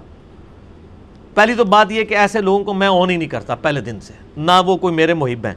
میں ان لوگوں کو اکثر کہتا ہوں کہ جس طرح مولا علی کے لیے عبداللہ ابن سبا تھا نا, تم میرے لیے عبداللہ ابن سبا نہ بنو. آپ کو پتہ ہے نا, عبداللہ ابن سبا مولا علی کو کہتا تھا تو میرا خدا ہے, تو مولا علی نے کہا توبہ کر, مرتد ہو گیا ہے, نہیں تو میں تجھے قتل کروا دوں گا. اس نے کہا خدا جو ہے وہ موت بھی دیتا ہے, بالکل تو قتل کروا دے. اب اس کا تو کوئی علاج نہیں ہے نا, تو پھر مولا علی نے اس کو قتل بھی کروایا, عبداللہ ابن سبا کو. یہ حضرت عثمان کے قتل میں شریک نہیں تھا, وہ تو انہوں نے ڈھکوسلا کیا آل امیہ کو بچانے کے لیے. یہ بعد کا کریکٹر ہے عبداللہ ابن سبا. بہرحال وہ اس حوالے سے جو لوگ کوئی حرکتیں کرتے ہیں نا جی, میں نے دو ہزار پندرہ میں اپنے دفاع پہ مسئلہ one twenty four A B C D چار ریکارڈ کروائے تھے, چار قرآن کلاسز. اس میں میں نے کیٹاگوریکل یہ سٹیٹمنٹ دی تھی کہ میں صرف اپنے ویڈیو کلپ کو آن کرتا ہوں, وہ بھی کانٹیکسٹ کے ساتھ, آؤٹ آف کانٹیکسٹ نہیں. آؤٹ آف کانٹیکسٹ تو قرآن کو بھی ہم آن نہیں کرتے ہیں. قرآن میں لکھا ہوا ہے حضرت عیسیٰ اللہ کے بیٹے ہیں, تو ہم آن کر لیں گے؟ نہیں. لقد کفر الذین قالوا ان اللہ ثالث ثلاثہ, بے شک وہ کافر ہیں جو کہہ رہے ہیں اللہ تین میں سے ایک ہے. ٹھیک ہے, یعنی حضرت عیسیٰ بھی خدا ہے, اور وہ یہ وہ اس طرح لکھا ہوا ہے کہ وہ اللہ کے بیٹے ہیں, لیکن یہ کافروں کی سٹیٹمنٹ ہے. آؤٹ آف کانٹیکسٹ میری بات بھی کو کوٹ کرتے ہیں, ہم نہیں آن کرتے. میں اپنی کسی پوسٹ کو آن نہیں کرتا ہوں فیس بک کی, میں کسی چاہنے والے کے کامنٹس کو آن نہیں کرتا ہوں, میں کسی کو میری طرف سے گالیاں نکالنا, کیا وہ اچھے کامنٹس بھی کرے میں اس کو بھی آن نہیں کرتا ہوں. مجھے کسی سے اچھے یا برے کامنٹس لینے کی ضرورت نہیں ہے. ٹھیک ہے, آپ مجھے ڈیفینڈ کرنے کی بجائے نا اللہ کے نبی کو ڈیفینڈ کریں, کتاب و سنت کو ڈیفینڈ کریں. اور آپ نے مجھے ڈیفینڈ کرنا ہے تو صرف ایک جملہ لکھ دیا کریں, نہ میں وابی نہ میں بابی, میں ہوں مسلم علم و کتابی, تو آپ کا میسج لوگوں تک پہنچ جائے گا. خدا کے لیے میری محبت میں ہماری دعوت حق کو نقصان نہ پہنچائیں. میں ہاتھ جوڑ کے آپ لوگوں سے ریکویسٹ کروں گا اگر کوئی کرتا ہے. ویسے میرے علم میں تو ایسی کوئی بات نہیں ہے. اذان شروع ہو گئی ہے عصر کی, تو ابھی نماز عصر کا وقفہ کرتے ہیں, باقی انشاءاللہ سوالات بعد میں کریں گے. ٹھیک ہے جی انشاءاللہ. ہاں جی, نماز عصر کے وقفے کے بعد علمی و تحقیقی مجلس نمبر چودہ میں ہم اگلے سوالات کو لے کے چلتے ہیں. اگلا سوال ہے, آپ دوسرے ممالک میں دعوت و تبلیغ کے حوالے سے لیکچرز کیوں نہیں دیتے جبکہ سینکڑوں لوگ اس حوالے سے انتظام کے لیے بھی تیار ہیں اور آپ کی ٹیم سے رابطہ بھی کرتے رہتے ہیں؟ میرے بھائی, ہم نے اپنے بھائیوں کو بھی بتایا ہوا ہے اور آن کیمرہ بھی میں نے وقتاً فوقتاً یہ چیزیں عرض کی ہیں کہ آج یوٹیوب نے اور انٹرنیٹ نے چونکہ دوریاں ختم کر دی ہیں, لہٰذا کوئی ضرورت نہیں ہے کسی شخص کے لیے کہ وہ دوسرے ملک میں جا کے دعوت و تبلیغ کے حوالے سے کوئی ایڈریس کرے. اس کی ضرورت نہیں ہے. اگر کوئی کرتا ہے تو جائز ناجائز کی بات نہیں ہو رہی. اس میں زیادہ تر لوگوں کی خواہش یہ ہوتی ہے ذرا لائیو دیکھ لیں. بعض لوگوں کو زیادہ اس سے بھی زیادہ شوق ہوتا ہے ہاتھ لگانے کا بھی. میں وہ امام کعبہ کو بھی دیکھ رہا ہوتا ہوں, کئی لوگ صرف جو ہے نا وہ پرنا بھی پھینک رہے ہوتے ہیں اس کے اوپر, کبھی ہاتھ لگا رہے ہوتے ہیں. اس طرح کی بھی لوگوں کی عقیدتیں اپنی جگہ وابستہ ہوتی ہیں. اس سے زیادہ لوگوں کو یعنی انٹرسٹ نہیں ہوتا اس طرح کے جو لوگ ہوتے ہیں. تو ان سے ریکویسٹ کروں گا کہ میرے بھائی, یوٹیوب نے ہمارے فاصلے ختم کر دیے. آپ ایچ ڈی ریکارڈنگز ہیں, آپ دیکھ لیں کہ بہترین اس وقت جو مہنگا ترین الحمدللہ ہمارا سونی کا لیٹسٹ کیمرہ ہے, اس کے اوپر یہ ریکارڈنگ ہوتی ہے. اگر آپ اس کو پچاس فٹ والی اس کے اوپر انچ والی اسکرین پہ بھی لگا کے دیکھیں نا تو پکسل نہیں ٹوٹیں گے. تو آپ اپنے گھر میں لگائیں, اپنے موبائل میں لگائیں, تو اسی طریقے سے کہ آپ سامنے موجود ہیں. فزیکلی کہیں جانے کی ضرورت نہیں ہے. اور پھر اس طرح کے حالات و واقعات میں جہاں پہ تمام مکاتب فکر کی غلط رویوں کے خلاف آپ نے علم بلند کیا ہو سچائی کا, سب کو مسلمان سمجھتے ہوئے ان کی اصلاح کی کوشش کر رہے ہوں, وہاں پہ پھر جیلیسی فیکٹر بھی بہت زیادہ ہوتا ہے. تو ان ساری چیزوں کو اوائڈ کرنے کا طریقہ یہی ہے کہ آپ دعوت و تبلیغ کو نیٹ کے اوپر رکھیں اور ویڈیو کانفرنسنگ کے ذریعے کریں. کوسچنز کسی نے لکھوانے ہیں, ہمارے واٹس ایپ کے نمبر دیے ہوئے ہیں بھائیوں کے اہل سنت پاک ڈاٹ کام پہ, آپ ان کے پاس فارورڈ کر دیں. ریٹرن میں بھی یہاں جتنے لوگ آتے ہیں وہ کوسچنز اپنے دیتے ہیں. یہ آپ لوگوں کے کوسچن آئے ہوئے ہیں جو ہم ایڈریس کر رہے ہیں. اس لیے اس معاملے میں نہ تو کسی سے رابطہ کریں, میں بار بار رپیٹ کر رہا ہوں, نہ میرے نام کے اوپر کسی کو کوئی چندہ لینے کی اجازت ہے, اور نہ اس حوالے سے کوئی کسی قسم کا بینیفٹ یا انسینٹیو لینے کی اجازت ہے. آ, یہ اکثر لوگ میرے بارے میں کہہ رہے ہوتے ہیں نا یہ فرقہ لانچ کرے گا یہ وہ. میرے بھائی جو فرقے لانچ کر کے گئے ہیں نا وہ پوری زندگی کہتے رہے کہ ہم فرقہ لانچ کر کے جا رہے ہیں, اور ہم پوری زندگی کہہ کے جا رہے ہیں کہ نہیں کر کے جا رہے. تو بہت بڑا فرق ہے ان کے ساتھ, تو ہمیں کمپیئر نہ کریں نا. احمد رضا بریلوی صاحب کی وصایا شریف چھپی ہوئی ہیں, مرنے سے چند گھنٹے پہلے انہوں نے اپنے بیٹے کو وصیتیں لکھوائی ہیں کہ میرے مرنے کے بعد کیا کیا کرنا ہے, وہ کافی لمبی ہیں. اس میں انہوں نے ایک بات یہ بھی لکھی تھی کہ میرے مرنے کے بعد میرا دین, میرا مذہب جو کہ میری کتابوں سے ثابت ہے, یہ سب سے بڑا فرض ہے تمہارے لیے میرے مرنے کے بعد. سبحان اللہ, کہہ دینا سبحان اللہ. تو جو لوگ اس طریقے سے کہہ کے جاتے ہیں ان کے پیچھے فالوور پھر اس طریقے سے اس کو سب سے بڑا فرض سمجھ رہے ہوتے ہیں. اسی طریقے سے دیوبند مکتبہ فکر کے علماء نے پینتیس علماء نے مل کے کتاب لکھی المحند علی المفند, جس میں انہوں نے اپنے عقیدے لکھے اور پینتیس علماء انکلوڈنگ اشلی تھانوی صاحب کے سگنیچرز کروائے تاکہ بتایا جائے کہ دیوبند مکتبہ فکر کے یہ عقیدے ہونے چاہیے. تو میرے بھائی ہمیں ان لوگوں کے ساتھ آپ کمپیئر کر رہے ہیں جو فرقے خود لانچ کر کے گئے, کتابیں دے کے گئے. ہم کوئی کتاب نہیں دے کے جا رہے, وہی کتاب کے دے کے جا رہے ہیں جو اللہ کے نبی نے ہمارے ہاتھ میں پکڑائی تھی. وَأُوحِيَ إِلَيَّ هَذَا الْقُرْآنَ لِأُنذِرَكُمْ بِهِ وَمَنْ بَلَغَ. اے محبوب صلی اللہ علیہ وآلہ وسلم فرما دیجئے قرآن میری طرف اس لیے وحی کیا گیا تاکہ اس قرآن کے ذریعے میں تم تک بھی تبلیغ کا کام کروں, اور جس تک یہ کتاب پہنچے وہ بھی اسی کے ذریعے دعوت و تبلیغ کا کام کریں. تو اللہ کے فضل سے ہمیں تو اس طرح کا کوئی خطرہ نہیں ہے, اس لیے ہمیں ہماری معذرت اس حوالے سے قبول کریں. سنن ابی داؤد میں دو ہزار چوالیس نمبر حدیث ہے رول اٹھانے والی. علی بھائی نے کئی لیکچرز میں اسے صحیح کہا ہے, حالانکہ شیخ زبیر علی زئی صاحب نے اسے ضعیف کہا اور اسلام تھری سکسٹی میں بھی ضعیف لکھی ہے. یہ میرے بھائی اصل میں مس انڈرسٹینڈنگ ہوئی ہے. شیخ زبیر علی زئی صاحب دو ہزار گیارہ سے پہلے تک اس کو ضعیف کہتے تھے. سنن ابی داؤد دو ہزار چوالیس نمبر حدیث, اور یہ حدیث سنن کبریٰ البیہقی میں بھی نبی علیہ السلام کی قبر مبارک پہ حاضری والے چیپٹر میں ہے, اور ابو داؤد میں بھی قبروں پہ حاضری والے چیپٹر میں ہے, جس سے دونوں اماموں نے یہ فہم دیا ہے کہ یہ قبر سے ریلیٹڈ ہے کہ آپ صلی اللہ علیہ وآلہ وسلم نے فرمایا جو شخص میری قبر پہ آ کے مجھے سلام عرض کرے گا اللہ تعالیٰ میری روح لوٹا دے گا اور میں اس کے سلام کا جواب بھی دوں گا. سننے نہ سننے اس کا ذکر نہیں ہے, صرف یہ ہے کہ اللہ تعالیٰ روح لوٹائے گا, اور اس روح کا لوٹنا بھی برزخی ہے, کیونکہ اگر یہ فزیکل لوٹنا ہو تو اس شخص کی روح قبض کی جائے پھر اس کے جسم میں روح ڈالی جائے, اتنی تکلیف سے اسے گزارا جائے. وہ تو صحیح بخاری میں موجود ہے نا, سیدہ عائشہ کہتی ہیں کہ جب میں نے نبی علیہ السلام کو موت کی حالت میں تکلیف میں دیکھا ہے نا, اس کے بعد سے اگر کسی کو میں موت کی حالت میں تکلیف میں دیکھوں تو میں تعجب نہیں کرتی ہوں. موت کی تکلیف سے تو پیغمبر کو بھی گزرنا پڑا. تو روح کا لوٹنا اگر وہ والا ہو تو وہ تو تکلیف والا کام ہے, یہ برزخی لوٹنا ہے, اور جو برزخ کی چیزیں ہیں وہ ہمیں نہیں بتائی گئی ہیں, وہ متشابہات ہیں. سورہ آل عمران آیت نمبر سیون. بس یہ عقیدہ ہے کہ اللہ تعالیٰ روح متوجہ کرتا ہے. یہاں سے جو سلام ہے وہ سنن نسائی میں حدیث ہے کہ زمین پہ فرشتے سیاحت کرتے ہیں اور میرے امتیوں کا سلام مجھ تک پہنچاتے رہتے ہیں. ایک ضعیف روایت ہے کہ میری قبر پہ قیامت تک ایک فرشتہ کھڑا رہے گا جس کو اللہ تعالیٰ دور و نزدیک کی ساری آوازیں سنائے گا, وہ مجھے بتائے گا فلاں بن فلاں نے آپ پہ سلام بھیجا. یہ کمزور روایت ہے. اس حوالے سے جتنی قبر رسول سے ریلیٹڈ صحیح اور ضعیف روایتیں ہیں مسئلہ نمبر چون ڈی میں میں نے بیان کر دی ہیں. چون سی قبر رسول پہ حاضری کا طریقہ, اور چون ڈی مسئلہ قبر رسول سے ریلیٹڈ ضعیف اور صحیح حدیث سب کی سب میں نے بیان کر دی ہیں, جسے شوق ہے تو وہ دیکھ لے, اس میں یہ روایت بھی ہے.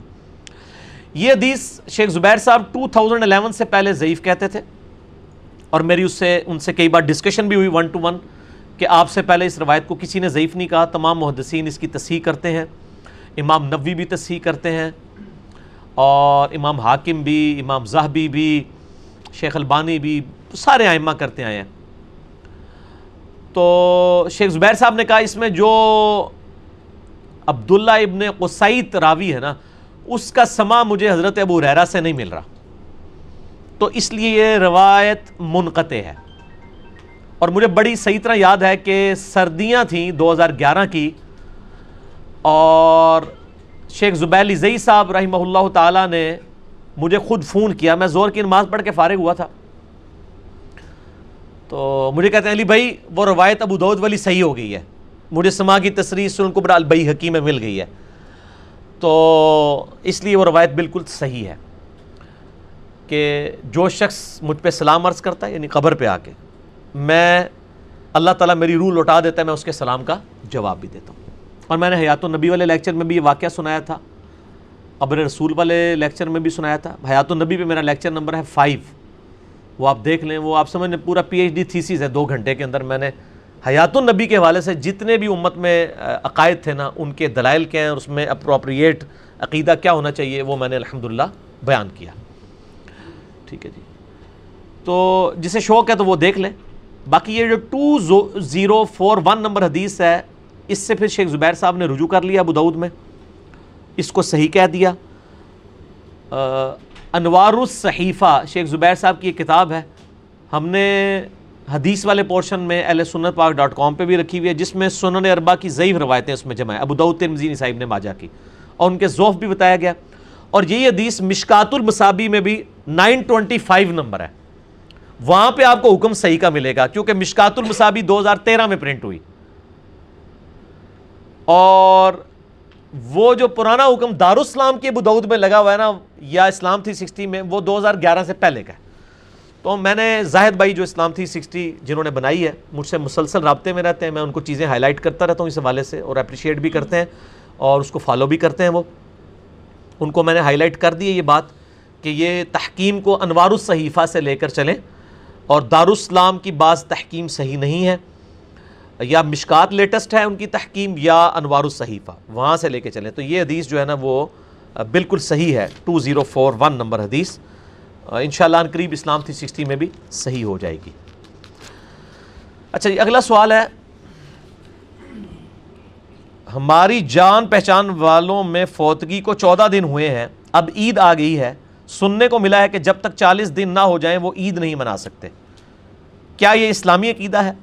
یہ بالکل غیر اسلامی عقیدہ ہے میرے بھائی. بخاری اور مسلم کی متفق علیہ حدیث ہے، آپ صلی اللہ علیہ وآلہ وسلم نے فرمایا جو عورت اللہ اور یوم آخرت پر ایمان رکھتی ہے اس کے لیے جائز نہیں ہے کہ وہ تین دن سے زیادہ میت پر سوگ کرے، سوائے خاوند کے کہ چار مہینے دس دن کرے گی، اور وہ بھی اگر وضع حمل ہو گیا تو وہ بھی ختم ہو جائے گا سوگ، اور کوئی سوگ نہیں. تین دن سوگ ہے، اور سوگ یہ نہیں ہے کہ وہ مطلب کوئی انہوں نے چیخنا چلانا ہے. تین دن اس گھر میں کھانا نہ پکے، باقی لوگ ان کو انٹرٹین کریں.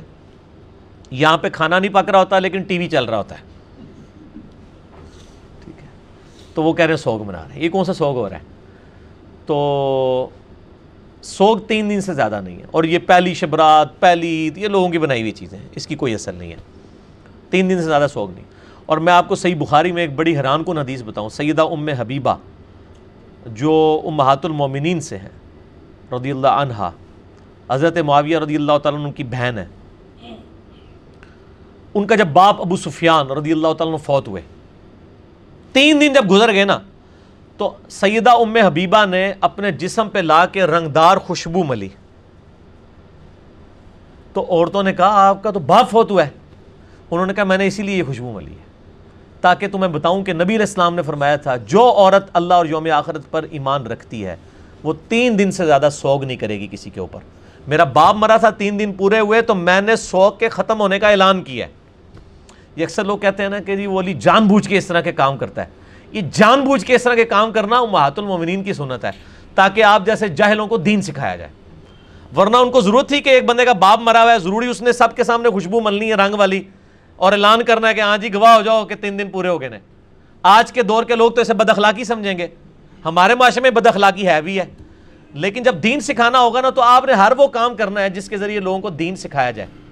تو اسی طریقے سے میری طرف سے اگر کوئی ایسی بات نکلتی ہے تو مجھے آپ اس ٹائٹل پہ سمجھے کہ میں لوگوں کو دین سکھا رہا ہوں، تو میری بات کو اسی پیرائے میں لینا چاہیے کہ میں جب یہ بات کرتا ہوں، اعلانیہ کسی کی غلطی ہائی لائٹ کرتا ہوں کسی معاملے میں یا کوئی چیز کرتا ہوں تو وہ میرے منصب اور پوسٹ کا تقاضا ہے دعوت و تبلیغ کے حوالے سے. ہر بندے کا نہیں کہ وہ یہ کر سکے، نہ ہر بندے کی جرأت ہے، ہو سکتا ہے آج کوئی کرے تو اس کو گھر میں ہی پٹائی ہو جائے اس کی. تو تین دن سے زیادہ سوگ نہیں ہے، اور جو عورت کے لیے بھی چار مہینے دس دن سوگ ہے، وہ بھی سوگ یہ نہیں ہے کہ وہ مطلب وہ وہ رشتہ داروں سے بھی پردہ کرنا شروع کر دیتی ہے، داماد سے پردہ کرنا شروع کر دیتی ہیں عورتیں. بھائی جو پردہ آپ کا سوگ سے پہلے تھا وہی سوگ کے بعد ہے، داماد سے پہلے بھی نہیں تھا بعد میں بھی نہیں ہے. سوگ کا مطلب یہ ہے کہ وہ عورت گھر سے باہر نہیں نکلے گی, کسی خوشی کی ایکٹیویٹی میں حصہ نہیں لے گی. اگر اس گھر میں بھی اگر کوئی خوشی کی ایکٹیویٹی آتی ہے تو وہ پوسٹ پون کر دیں, اللہ یہ کہ بہت بیمار ہو جائے اور اس کو ہاسپٹل لے کے جانا پڑ جائے, وہ علیحدہ بات ہے. سوگ کا مطلب یہ کہ کسی خوشی کی ایکٹیویٹی میں نہیں رہے گی وہ, بلکہ وہ اسی طریقے سے چار مہینے دس دن اپنے گزارے گی. البتہ اگر وہ پریگنٹ ہے, ڈلیوری ہو جاتی ہے, ڈلیوری ہوتے ہی اس کا سوگ بھی ختم ہو جائے گا, چاہے اسی دن ڈلیوری ہو جائے. چالیس دن کے بعد وہ نیا نکاح بھی کر سکتی ہے اس کیس میں, اس کیس میں. اور یہ اکثر لوگ کہتے ہیں کہ وہ جی پریگنینسی کو آئیڈینٹیفائی کرنے کے لیے اگر ہم میڈیکلی پتہ کر لیں تو کوئی ضرورت نہیں ہے, یا یہ ہماری نانی اماں ستر سال کی ہیں, نانا ابو فوت ہو گئے ہیں تو اب سوگ کی ضرورت نہیں ہے. سوگ ہے پائیں سو سال دی بڈھی ہے بھائی, یہ شرعی حکم ہے, اس کو اسی طریقے سے اسٹیبلش کرنا ہے. اس میں ایک ایکسیپشن ہے وہ پریگنینسی والی, اور اگر وہ پریگننٹ عورت ہے پھر چار مہینے دس دن نہیں, اگر اس سے بھی زیادہ وقت گزر گیا تو وہ وضع عمل کے بعد بھی چالیس دن کے بعد ہو سکتا ہے اس کو آٹھ مہینے لگ جائے, اس کا سوگ اس اعتبار سے ختم ہوتا ہے کہ وہ اپنے آپ کو نکاح سے روک کے رکھے گی. ٹھیک ہوگا جی. تو یہ عقیدہ بالکل باطل ہے کہ عید نہیں منائیں گے, عید بالکل منانی چاہیے, کوئی اس میں حرج نہیں ہے. آپ سے اکثر ایک حدیث سنی ہے جامع ترمذی میں ٹو ون فائیو فور کہ چھ لوگوں پر اللہ کی لعنت ہے, مگر اسلام تھری سکسٹی میں اسے ضعیف لکھا ہوا ہے, برائے مہربانی اس کا صحیح حکم واضح کر دیں. یہ اسی طریقے سے لکھا ہے میرے بھائی جو میں پہلے بھی کہہ چکا ہوں کہ اسلام تھری سکسٹی میں بعض دارالاسلام کی وہ تحکیم لگی ہوئی ہیں پرانی, یا کوئی پرنٹنگ کا ایشو ہے. ہم جب یہاں پہ بیان کرتے ہیں میرے بھائی پوری ذمہ داری سے کرتے ہیں. شیخ زبیر صاحب کی تحکیم دیکھنی ہے تو انوار الصحیفہ ان کی کتاب ہے جس میں سنن اربعہ کی ضعیف روایتیں ہیں, ابو داؤد ترمذی نسائی ابن ماجہ کی, اہل سنت پاک ڈاٹ کام سے ڈاؤن لوڈ کریں, ریزن مل جائیں گی. اور یہ جو جامعہ ترمذی کی حدیث ہے نا تھری ون فائیو فور کہ چھ لوگوں پر اللہ کی لعنت ہے, یہ روایت مشکات میں بھی موجود ہے, اور مشکات چونکہ لیٹسٹ ہے شیخ زبیر صاحب کی تحکیم کے ساتھ, یہ مجھے چونکہ یہ مشہور حدیث ہے اس کا نمبر بھی یاد ہے, مشکات میں ون زیرو نائن ہے, ون زیرو نائن یہ نکال لی میں نے. سیدہ عائشہ سے ہے کہ چھ قسم کے لوگوں پر اللہ کی لعنت ہے اور اللہ نے بھی ان پر لعنت کی, اور ہر نبی کی دعا قبول ہوتی ہے. اللہ کی کتاب میں اضافہ کرنے والا نمبر ایک, اللہ کی تقدیر کو جھٹلانے والا, طاقت کے بلبوتے پر مسلط ہونے والا شخص تاکہ وہ کسی ایسے شخص کو معزز بنائے جسے اللہ نے ذلیل کیا, اور کسی ایسے شخص کو ذلیل بنا دے جسے اللہ نے معزز کیا. اللہ کے حرم کی بے حرمتی کرنے والا, میرے اہل بیت کی بے حرمتی کرنے والا, اور میری سنت کو ترک کرنے والا. یہ میرے کہ چار پانچ چیزیں تو یزید پہ فٹ ہو رہی ہیں. ٹھیک ہے جی. تو کہتے ہیں یزید لعنت نہ کرو, سانو تو کرنے کی ضرورت نہیں, آپ ہی ہو گئی ہے. ٹھیک ہے جی. تو یہ حدیث شیخ زبیر صاحب نے اس کی تحقیم کی ہوئی ہے کہ اس کی صحیح سند جو ہے صحیح ابن حبان اور مستدرک للحاکم میں موجود ہے, اور امام زابی نے بھی موافقت کی ہے. یہ روایت بالکل صحیح ہے جامعہ ترمذی ٹو ون فائیو فور. باقی یہ سنت کی تذلیل کے اعتبار سے اگر کوئی کرتا ہے, یہ اس میں زیادہ پورشن جو لوگوں کے لیے تھا نا کہ بھئی سنت ترک کرنے والا لعنتی ہو جائے گا, چاہے کوئی بھی سنت چھوڑ دے, کوئی بھی سنت نہیں. ایک بندہ مسواک نہیں کرتا لعنتی نہیں ہوگا وہ وہ تو نبی علیہ السلام نے اس کو مشروع نہیں کیا. اس سے مراد کیا ہے تو وہ کچھ دنوں میرا کلپ چڑھ جائے گا, مجلس نمبر ٹین میں میں نے جواب دیا تھا, اور اس کی ہیڈنگ ہوگی کلپ کی رفع الیدین کے دشمن, کیونکہ وہ کہتے ہیں رفع الیدین سنت یہ چھوڑ دی تو کیا ہے. اس میں نے یہ حدیث بیان کی تھی, اور پھر میں نے بتایا تھا کہ جو نماز فرض ہے اس کے اندر جو سنتیں ہیں وہ آپ جان بوجھ کے اس کو تکا بوٹی نہیں کریں گے, ویسے آپ سنتیں نہ پڑھیں, لیکن جو آپ فرض پڑھ رہے ہیں وہ تو حکم ہے. صحیح بخاری میں سکس تھری ون, بعض جگہ مجھ سے تھری تھری فور نکل گیا, اصل ریفرنس ہے سکس تھری ون. سلو کما رأیتمونی اسلی, نماز اس طرح پڑھو جس طرح مجھے نماز پڑھتے ہوئے دیکھتے ہو. تو وہ انشاءاللہ کچھ دنوں تک کلپ آ جائے گا, بن چکا ہے, میں نے سنبھال کے رکھا ہوا ہے. ایک طرف روزہ شریف کی تصویر ہے نبی علیہ السلام کی مسجد نبوی کی, اور ایک طرف میری تصویر ہے, اس کے اوپر لکھا ہے رفع الیدین کے دشمن. اور اس ویسے پیلی جوتیاں بھی پہنیں گے, مسواکیں بھی لگائیں گے ادھر, ٹھیک ہے, پگڑیاں بھی پہنیں گے. رفع الیدین پہ آ گئے ہوں گے, سنت ہی ہے نا. رفع الیدین پگڑی سے سو گنا بڑی سنت ہے, وہ چھوڑ رہے ہیں. ٹھیک ہے, اور وہاں ان کو نہیں یاد آ رہا ہے کہ یہ سنت کا ہم ترک کر رہے ہیں. تو یہ چھ لوگوں پر اللہ کی لعنت, اس میں یہ ہے کہ میرے اہل بیت کی تذلیل کرنے والا, اور طاقت کے بلبوتے پہ قبضہ کرنے والا, اور ذلیل کو عزت والا بنانے والا, عزت والے کو ذلیل بنانے والا. یہ آپ دیکھ لیں کدھر کدھر آل امیہ کے اوپر فٹ ہوتی ہیں, یہ بیسیکلی آئی ان کے بارے میں تھی. ساری سنت بھی ان لوگوں نے بدلی, کتنی بڑی بڑی سنتیں بدل دی انہوں نے. ٹھیک ہے, وہ تو علیحدہ ایک ٹاپک ہے. میرا ریسرچ پیپر فائیو بی پڑھ لیں, واقعہ کربلا کا حقیقی پس منظر بہتر صحیح الاسناد احادیث کی روشنی میں. آج دکھائیں گے نہیں کیمرے میں کیونکہ یہ پھر وہ چڑ بھی جاتے ہیں نا, اتنی بار دکھایا نا, بس کرو یار چھوڑ دو. ٹھیک ہو گیا جی, یہ سوال بھی ہو گیا. ایک بندے نے اعتراض کیا ہے کہ اللہ تعالیٰ تو عبادت کرنے سے پاک ہے, تو اللہ تعالیٰ جو فرماتا ہے کہ وہ درود پاک پڑھتا ہے تو اس کے فرشتے بھی پڑھتے ہیں, تو پھر یہ عبادت اللہ تعالیٰ کیوں کرتا ہے؟ ٹیکنیکل سوال ہے, بالکل صحیح ہے. میرا اس کے اوپر آلریڈی کلپ چڑھا ہوا ہے. کیا درود ابراہیمی پڑھنا گناہ ہے؟ ایک مکتبہ فکر کہتا ہے درود ابراہیمی پڑھنا گناہ ہے. ہاں جی, کیونکہ وہ کہتے ہیں ہمارے مولویوں نے جو درود سکھایا وہ پڑھا کریں. درود ابراہیمی تو بخاری مسلم میں نبی علیہ السلام نے سکھایا ہے, تو لیکن میں تو نہ میں وابی نہ میں بابی, میں ہوں مسلم علم و کتابی. تو یہ جواب سن لیں, یہ بات بالکل ٹھیک لکھی ہے کہ درود شریف عبادت ہے کیونکہ درود دعا ہے. ابو داؤد ترمذی ابن ماجہ کی حدیث ہے الدعاء هو العبادة, دعا ہی تو عبادت ہے. درود شریف نبی علیہ السلام کے حق میں دعا ہے, اے اللہ اپنی رحمت اور سلامتی نبی علیہ السلام کے اوپر بھیج, اللہم صلی علی محمد وعلی آل محمد.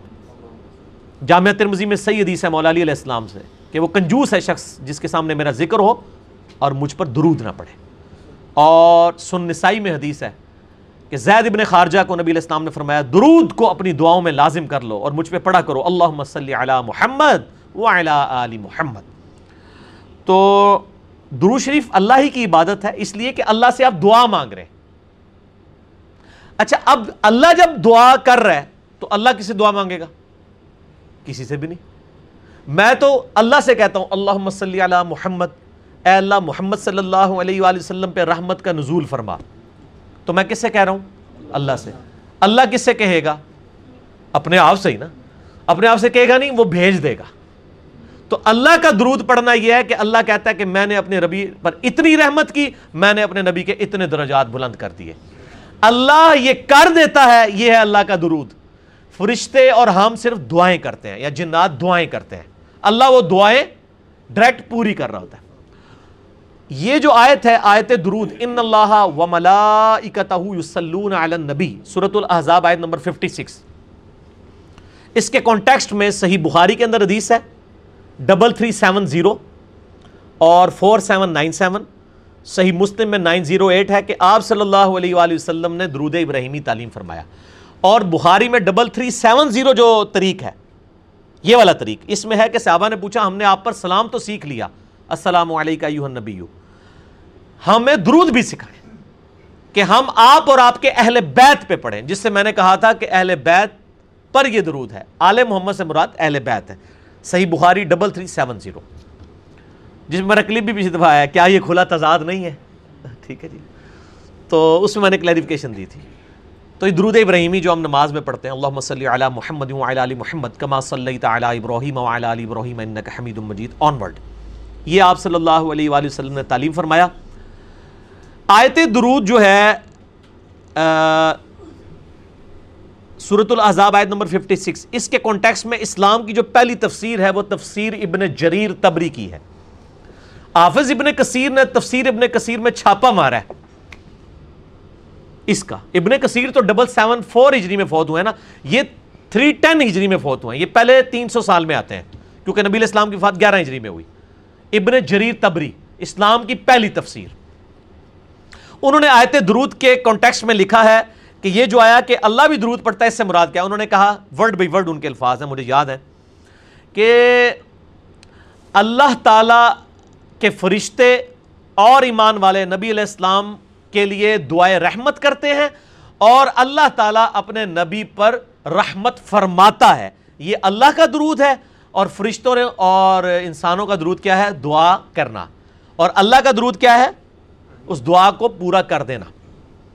اچھا, اب بعض لوگ کہتے ہیں درود ابراہیمی ناقص ہے, اس میں میرا کلپ ہے, لاکھوں لوگ دیکھ چکے ہیں. کیا درود ابراہیمی پڑھنا گناہ ہے؟ درود ابراہیمی ناقص نہیں ہے. رحمت اور سلامتی ایک ہی چیز کے انٹر چینجبل الفاظ ہیں. خوش و خرم ایک جیسے ہی الفاظ ہیں, روٹی بوٹی ایک جیسے ہی الفاظ ہیں.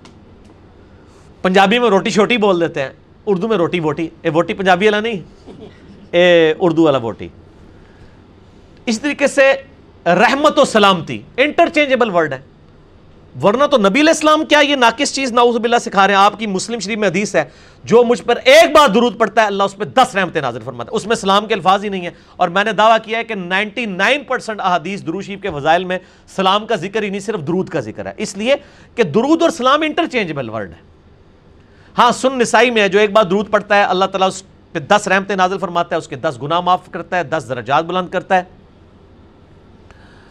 اس کے لیے، اور اس پہ دس دفعہ اللہ تعالیٰ رحمت بھی نازل فرما دیتا ہے، ٹھیک ہے جی، دس نیکیاں بھی عطا فرماتا ہے، چار چیزیں، دس رحمتیں اس پہ آتی ہیں، دس گناہ معاف ہوتے ہیں، دس نیکیاں اور دس درجات، یہ سنن نسائی میں ہے، اس میں درود کے الفاظ ہیں سلام کے نہیں ہیں۔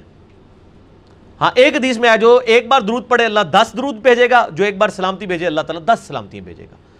تو درود دعائے رحمت ہے، رحمت سلامتی ہے، سلامتی رحمت ہے، تو اس کو مطلب یہ کہنا کہ درود ابراہیمی ناقص ہے، اس میں سلام نہیں ہے، قرآن میں سلام کا حکم ہے، میرے بھائی جو قرآن میں سلام کا حکم ہے وہ سلام ہمیں سکھا بھی دیا گیا ہے، وہ ہر نماز میں مسلمان پڑھتا ہے السلام علیکہ ایھا النبی، بخاری مسلم کھول کے دیکھیں کہ یہ سلام ہے، وہ ٹھیک ہو گیا جی۔ تو اللہ کا درود پڑھنا کیا ہے؟ رحمت بھیجنا۔ کیا فری لانسنگ حلال ہے؟ خصوصاً یونیورسٹیز میں نالائق اسٹوڈنٹس کی اسائنمنٹس بنا کر اس کے عوض ان سے رقم وصول کرنا، اس طرح کی آن لائن جاب کیسی ہے؟ یہ سوال مجھے کل نسٹ کے ایک اسٹوڈنٹ نے بھی کیا، ای میل کے تھرو میں نے اسے جواب دے دیا تھا۔ فری لانسنگ آپ اردو میں کہہ دیں آزاد پیشہ ور، جس کو کہتے ہیں نا ہوائی روزی، یا ایک بندہ کسی کا ملازم نہیں ہوتا، جتنے ہمارے یہ پلمبر ہیں جس طرح کوئی بلا لیتا ہے کام کر لیتے ہیں، وہ کسی کے ملازم نہیں ہوتے، جب کام ملتا ہے کر لیتے ہیں، اس طرح کا آن لائن کام بھی ہوتا ہے کمپیوٹر کے اوپر، اسائنمنٹ لے لی، مل گئی تو ٹھیک، نہ ملی تو اسی طریقے سے گزارا چلتا ہے۔ اچھا ایک فری لانسنگ بڑی خطرناک شروع ہوئی ہے، اور وہ فری لانسنگ ہے کہ جو یونیورسٹیز میں نالائق اسٹوڈنٹ ہیں نا، جیسے بیچارے عرب ملکوں سے آئے ہوتے ہیں بیچارے، کچھ عربی، ان کی میتھمیٹکس بھی کمزور ہوتی ہے، فزکس بھی کمزور ہوتی ہے، تھرمو ڈائنامکس نہیں ان کو آتی۔ اب چونکہ میں مکینیکل انجینئر ہوں تو وہ مکینیکل کی میں زبان میں بات کروں گا، مشین ڈیزائن ان کی کمزور ہوگی، یا مکینکس آف مٹیریل یا اور سبجیکٹس ان کے کمزور ہوں گے، تو وہ پھر جو پاکستانی اسٹوڈنٹ سے اسائنمنٹس بنواتے ہیں جو اپنے کلاس فیلو ہیں ان ان کو پیسے دے کے، تو میرے بھائی یہ تو کاروبار حرام ہے، یہ والا کیٹاگوریکلی فری لانسنگ حرام نہیں ہے اگر آپ جائز کام کریں۔ یہ حرام اس لیے کہ اگر آپ کی یونیورسٹی کو پتہ چل جائے نا تو آپ کا ایڈمیشن بھی کینسل کر دے گی، اور اس کا بھی، غیر قانونی کام کر رہے ہیں نا آپ۔ اور صحیح مسلم میں حدیث ہے گناہ وہ جو تیرے دل میں کھٹکے اور تو اس بار سے آر محسوس کرے کہ لوگ اس پر مطلع نہ ہو جائیں، کہ لوگ کی کہیں گے، اگر لوگوں کو پتہ چل جائے کہ یہ بندہ یہ پیسے کماتا ہے نالائق اسٹوڈنٹس کی اسائنمنٹس بنا بنا کے، جس طرح وہ علامہ اقبال اوپن یونیورسٹی کے بھی وہ اسائنمنٹس، وہ لوگ اوپن یونیورسٹی وہ بنی ہوئی ہے اس وقت، وہ لوگ اوپنلی لوگوں سے بنواتے پھرتے ہیں، ٹھیک ہے نا، تو اس طرح کا معاملہ نہیں ہونا چاہیے، اس طرح کی باقی جو آپ ویسے کام کرتے ہیں فری لانسنگ والا وہ آپ کریں جس میں آپ غرر نہ ہو، اس میں تو غرر ہے۔ اور جامع ترمذی میں مولا حسن علیہ السلام سے حدیث ہے، وہ کہتے ہیں میں نے اپنے نانا سے ایک نصیحت خود سنی تھی، حسن ابن علی کہتے ہیں سیدنا حسین کے بڑے بھائی، کہ نبی علیہ السلام نے فرمایا تھا جو چیز تمہیں شک میں ڈال دے اسے چھوڑ دو۔ تو یہ فری لانسنگ اس اعتبار سے آزاد پیشہ ور جو لوگ ہیں جو اسٹوڈنٹس کی اسائنمنٹس بنا کے ان سے پیسے لیتے ہیں، بلکہ میں تو ابھی اگلے دن کتابوں کی دکانوں کے باہر لکھا ہوا تھا پریکٹیکل کی کاپیاں ہم سے بنوائیں، یعنی اگر ایک اسٹوڈنٹ پریکٹیکل کی کاپیاں بنوا رہا ہے لوگوں سے، اور یہ میں تو کہتا ہوں ایسی دکانیں سیل کر کے گورنمنٹ کو ان کے خلاف کریک ڈاؤن کرنا چاہیے کہ یہ اسٹوڈنٹس کو کس طرف لگا رہے ہیں، پھر تو ایک لائق اسٹوڈنٹ کا حق مارا جائے گا، ایک نالائق اسٹوڈنٹ جو ہے وہ پریکٹیکل کی کاپیاں جو ہے وہ ایک پینٹر سے بنوا رہا ہے۔ ہاں اگر آپ کو ٹیچر یہ اجازت دے کہ ہاں جی یہ جو چارٹ بنانا ہے کلاس کے لیے یہ آپ مارکیٹ سے کسی پینٹر سے بنوا لیں وہ تو ٹھیک ہے، لیکن آپ کی پریکٹیکل کی کاپیوں کی تو وہ اجازت نہیں دے گی ٹیچر، نہ میل ٹیچر نہ فیمیل، اس طریقے سے یونیورسٹیز کے ٹیچر تو اجازت نہیں دیں گے کہ آپ اسائنمنٹس جو ہیں یا نومیریکلس جو ہیں وہ پیسے دے کے حل کروائیں، یہ آپ ڈگری لینے کے لیے آئے ہیں۔ پہلے تو وہ علماء جو پیسے لے کے فتوے دیتے تھے، اب یہ فری لانسنگ کا کام یونیورسٹیز میں بھی شروع ہو گیا ہے، بالکل یہ حرام ہے جی، کنو کاٹ لو۔ البتہ جو عام اسائنمنٹس ہیں جو حلال کے دائرے کے اندر اندر اگر آپ کوئی کام کرتے ہیں، اور یہ حلال کے دائرے میں یہ والا کام نہیں، بعض لوگوں نے یہ بھی نوکری سنبھالی ہے انٹرنیٹ پہ کہ وہ پورا دن وہ ویب سائٹس کھول کے بند کرتے رہتے ہیں تاکہ اس کے اتنے کلک ایڈ ہوں, اس کے بس وہ ڈالر کما رہے ہوتے ہیں. یہ کمائی بھی غلط ہے, یہ غرر ہے نا, دھوکہ دے رہے ہیں آپ. اتنے لوگوں نے وزٹ تو نہیں کیا. جس کمائی میں غرر آ جائے, دھوکہ, وہ بھی حرام ہو جائے گی.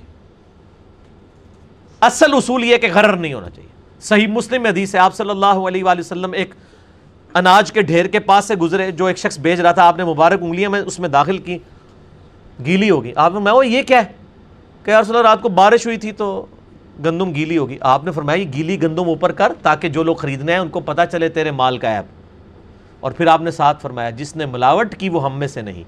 یہ آدھی حدیث لوگ بیان کرتے ہیں, پوری حدیث اس طرح ہے جس نے ملاوٹ کی وہ ہم میں سے نہیں.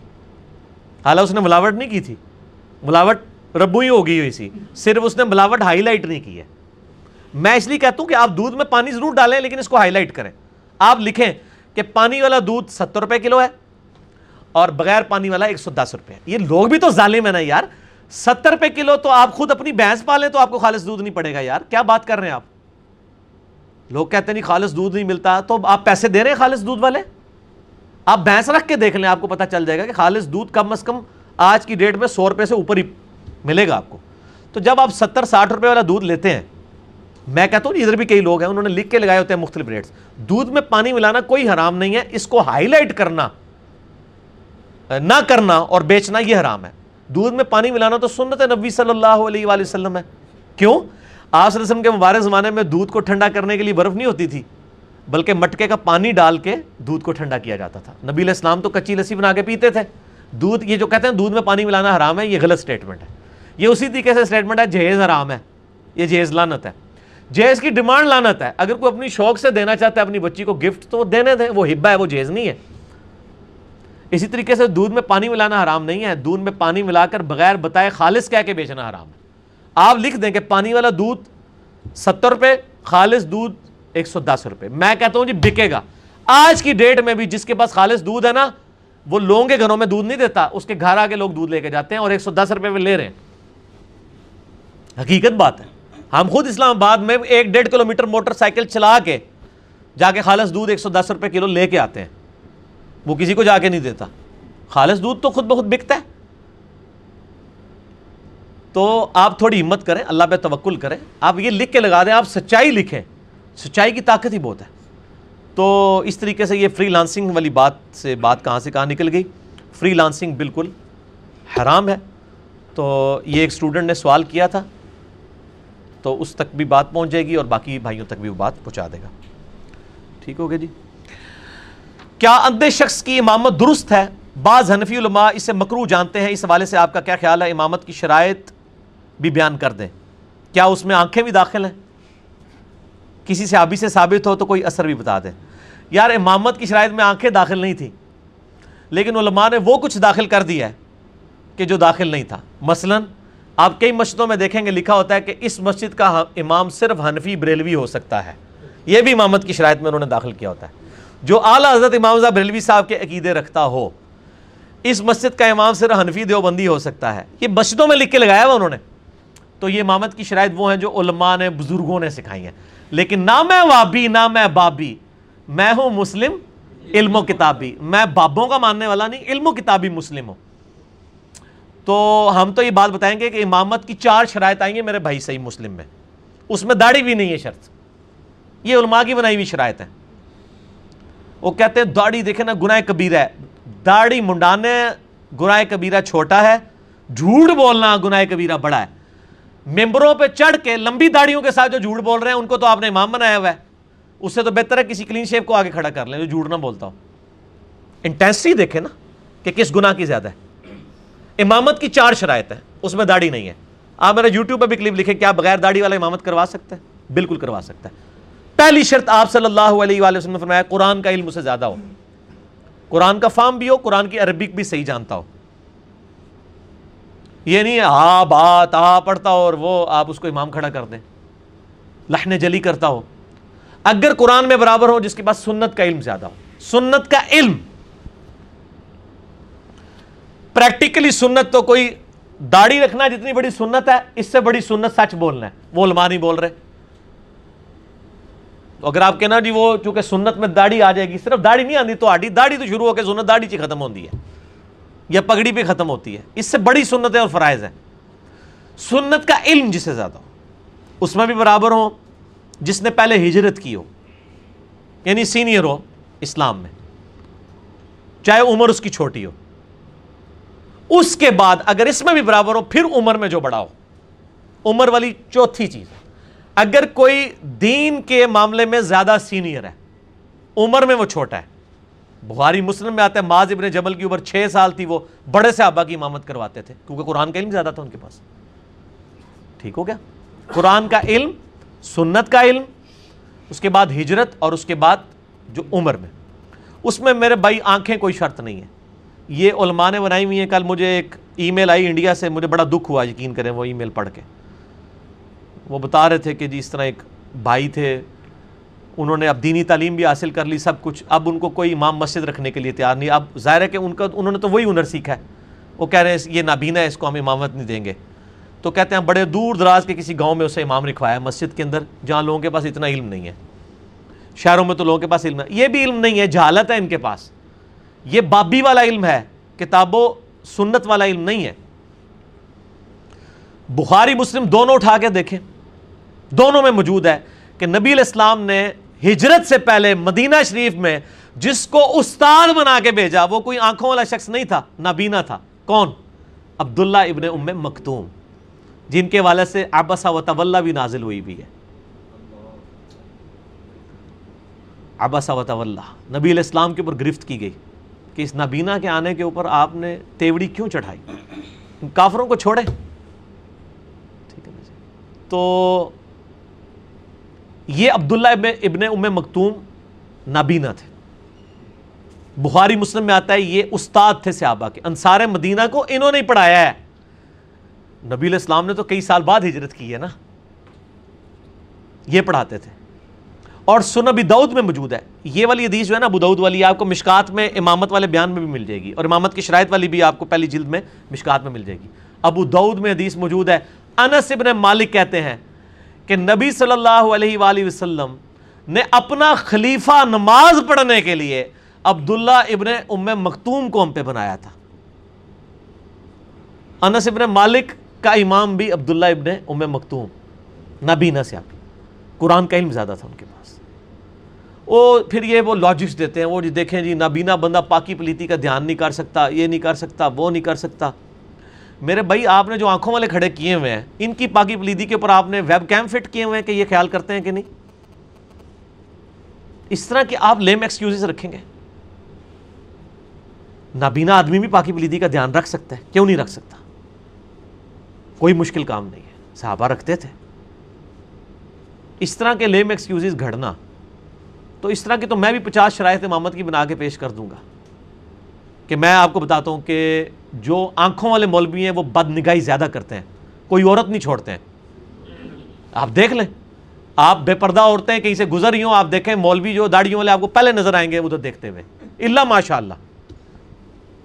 تو میں یہ کہوں گا کہ نابینا سے ابھی زیادہ یا نابینا آدمی زیادہ اقدار ہے, کم کم اس آنکھوں کے زنا تو نہیں کر رہا نا, ہاں جی ہوں لے لو میرے کو پکی. تو اسی تے ظاہری نجاست تو بچ رہو, تے علماء وچ باطنی نجاست موجود ہے.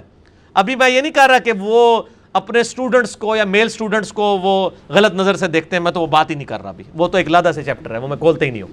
اور کیا کچھ مدرسوں میں چیزیں رپورٹ ہو رہی ہوتی ہیں, وہ میرا خیال ہے میرا اتنا جملہ ہی بول دینا کافی, ان کو پتہ ہے. تو میں کہتا ہوں پھر نابینا آدمی تو میں پھکی کا جواب پھر پھکی سے ہی ہوگا نا. نہ میں وابی نہ میں بابی, میں ہوں مسلم علم و کتابی. میں اینٹی وینم بھی دوں گا, الزامی جواب بھی, کہ آنکھوں والے لوگ تو پھر بدنگاہی کر رہے ہیں, نابینا تو نہیں کر رہا, چلیں پھر تو زیادہ اہل ہوا. جب آپ نے شرائط خود بنانی ہے اپنے بزرگ بابوں کی تو پھر یہ بھی ایک ڈالیں.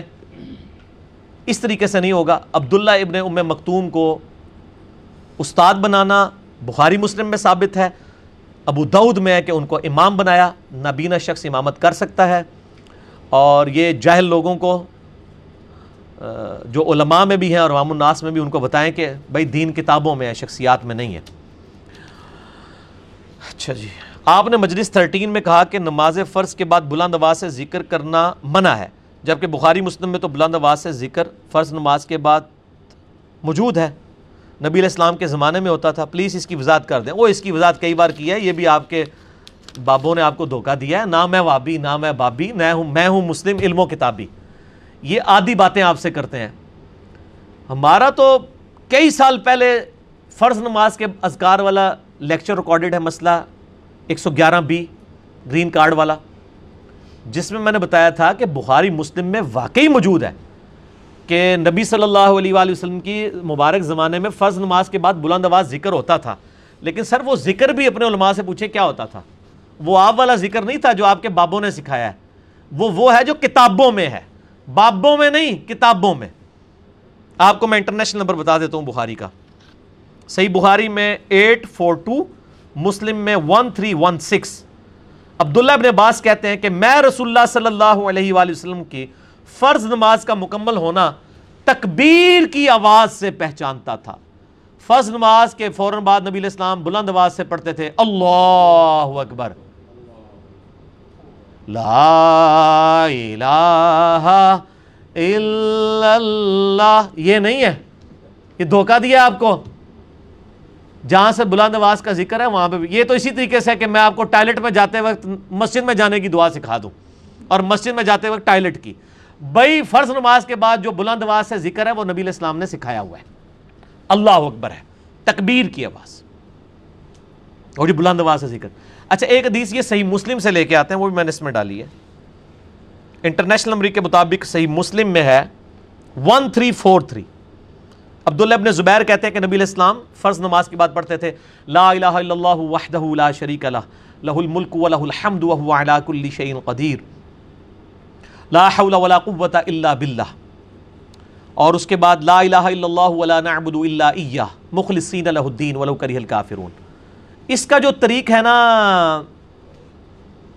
مشکات میں، اس میں مشکات والے امام سے تھوڑا سا مس ہینڈل ہو گیا مسئلہ.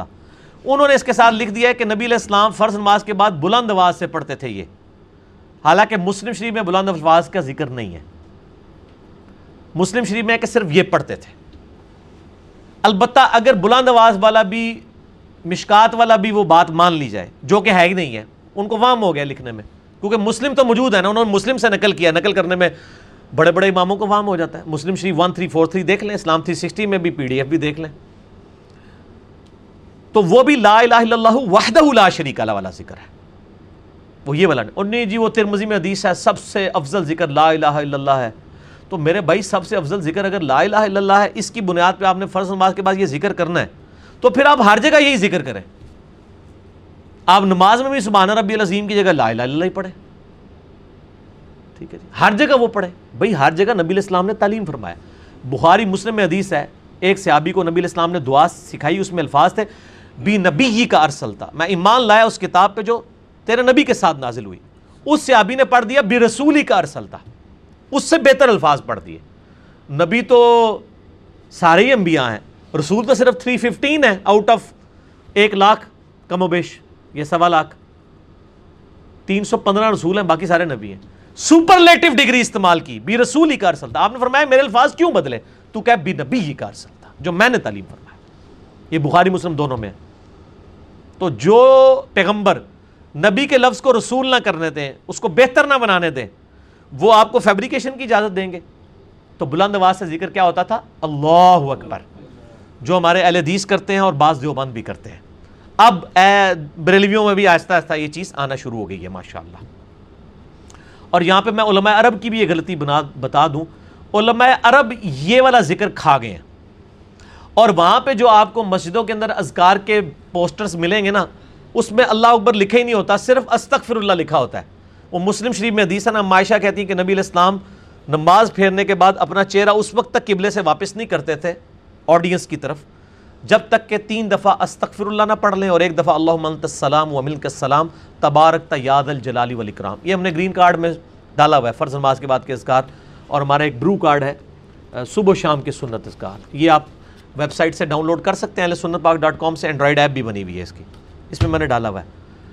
تو وہ جو عرب کے لوگ ہیں نا، ان کے کارڈ پہ اللہ اکبر نہیں لکھا ہوتا، نہ ان کے بینرز پہ مسجدوں میں استغفر اللہ لکھا ہوتا ہے. میں کہتا تھا کہ یار یہ انہوں نے بخاری مسلم جو دونوں میں ذکر ہے وہ تو چھوڑ دیا ہے اور مسلم والا ذکر لے لیا ہے صرف. ہم تو خیر دونوں لیے ہوئے ہیں. وہ بعد میں پتہ چلا کہ علماء عرب کہتے ہیں کہ یہ جو بخاری مسلم میں الفاظ ہے نا تکبیر، وہ کہتے ہیں تکبیر سے مراد استغفر اللہ ہے، اللہ اکبر نہیں ہے، تو وہ بلند آواز سے تین دفعہ پڑھتے ہیں استغفر اللہ استغفر اللہ استغفر اللہ، حالانکہ بلند آواز سے استغفر اللہ استغفر اللہ استغفر اللہ پڑھنا فرض نماز کے بعد خلاف سنت ہے، بلکہ ہمارے یہاں پہ وہ شیخ غلام اسوا ظہیر صاحب تو کہتے ہیں یہ وہ بدعت ہے جو اہل حدیثوں میں داخل ہو گئی ہے، وہ کہتے ہیں یہ بدعت ہے بلند آواز سے استغفر اللہ اونچا پڑھنا، بلند آواز سے صرف اللہ اکبر پڑھنا ہے، استغفر اللہ آہستہ آواز سے پڑھنا ہے، اور وہ بلند آواز سے علماء عرب پڑھتے ہیں استغفر اللہ۔ تو میں نے شیخ زبیر صاحب سے بھی ڈسکشن کی، وہاں بھی تو وہ کہنے لگے وہ تکبیر سے مراد استغفر اللہ ہے، یہ کون سی ڈکشنری میں تکبیر سے مراد استغفر اللہ ہے؟ ڈکشنری میں تو استغفر اللہ جو ہے وہ استغفار عربی کا لفظ ہے، تکبیر کہتے ہیں بڑائی بیان کرنے کو، استغفر اللہ میں کوئی بڑائی نہیں بیان ہوئی ہوئی ہے، بلکہ آپ نے اپنی کمزوری اللہ کے حضور بیان کی ہوئی ہے کہ میں تیری طرف رجوع لاتا ہوں، اللہ اکبر، تمام بڑائیاں اللہ کے لیے، یہ بڑائی ہے۔ وہ کہتے ہیں نہیں استغفر اللہ بھی اللہ کی، آپ نے اللہ کو بڑا مان لیا خود کو چھوٹا۔ پھر جب کوئی مولوی آپ کو پتہ ہے نا بال کی کھال اتارتے ہیں نا، ان کا علاج پھر کیا ہوتا ہے؟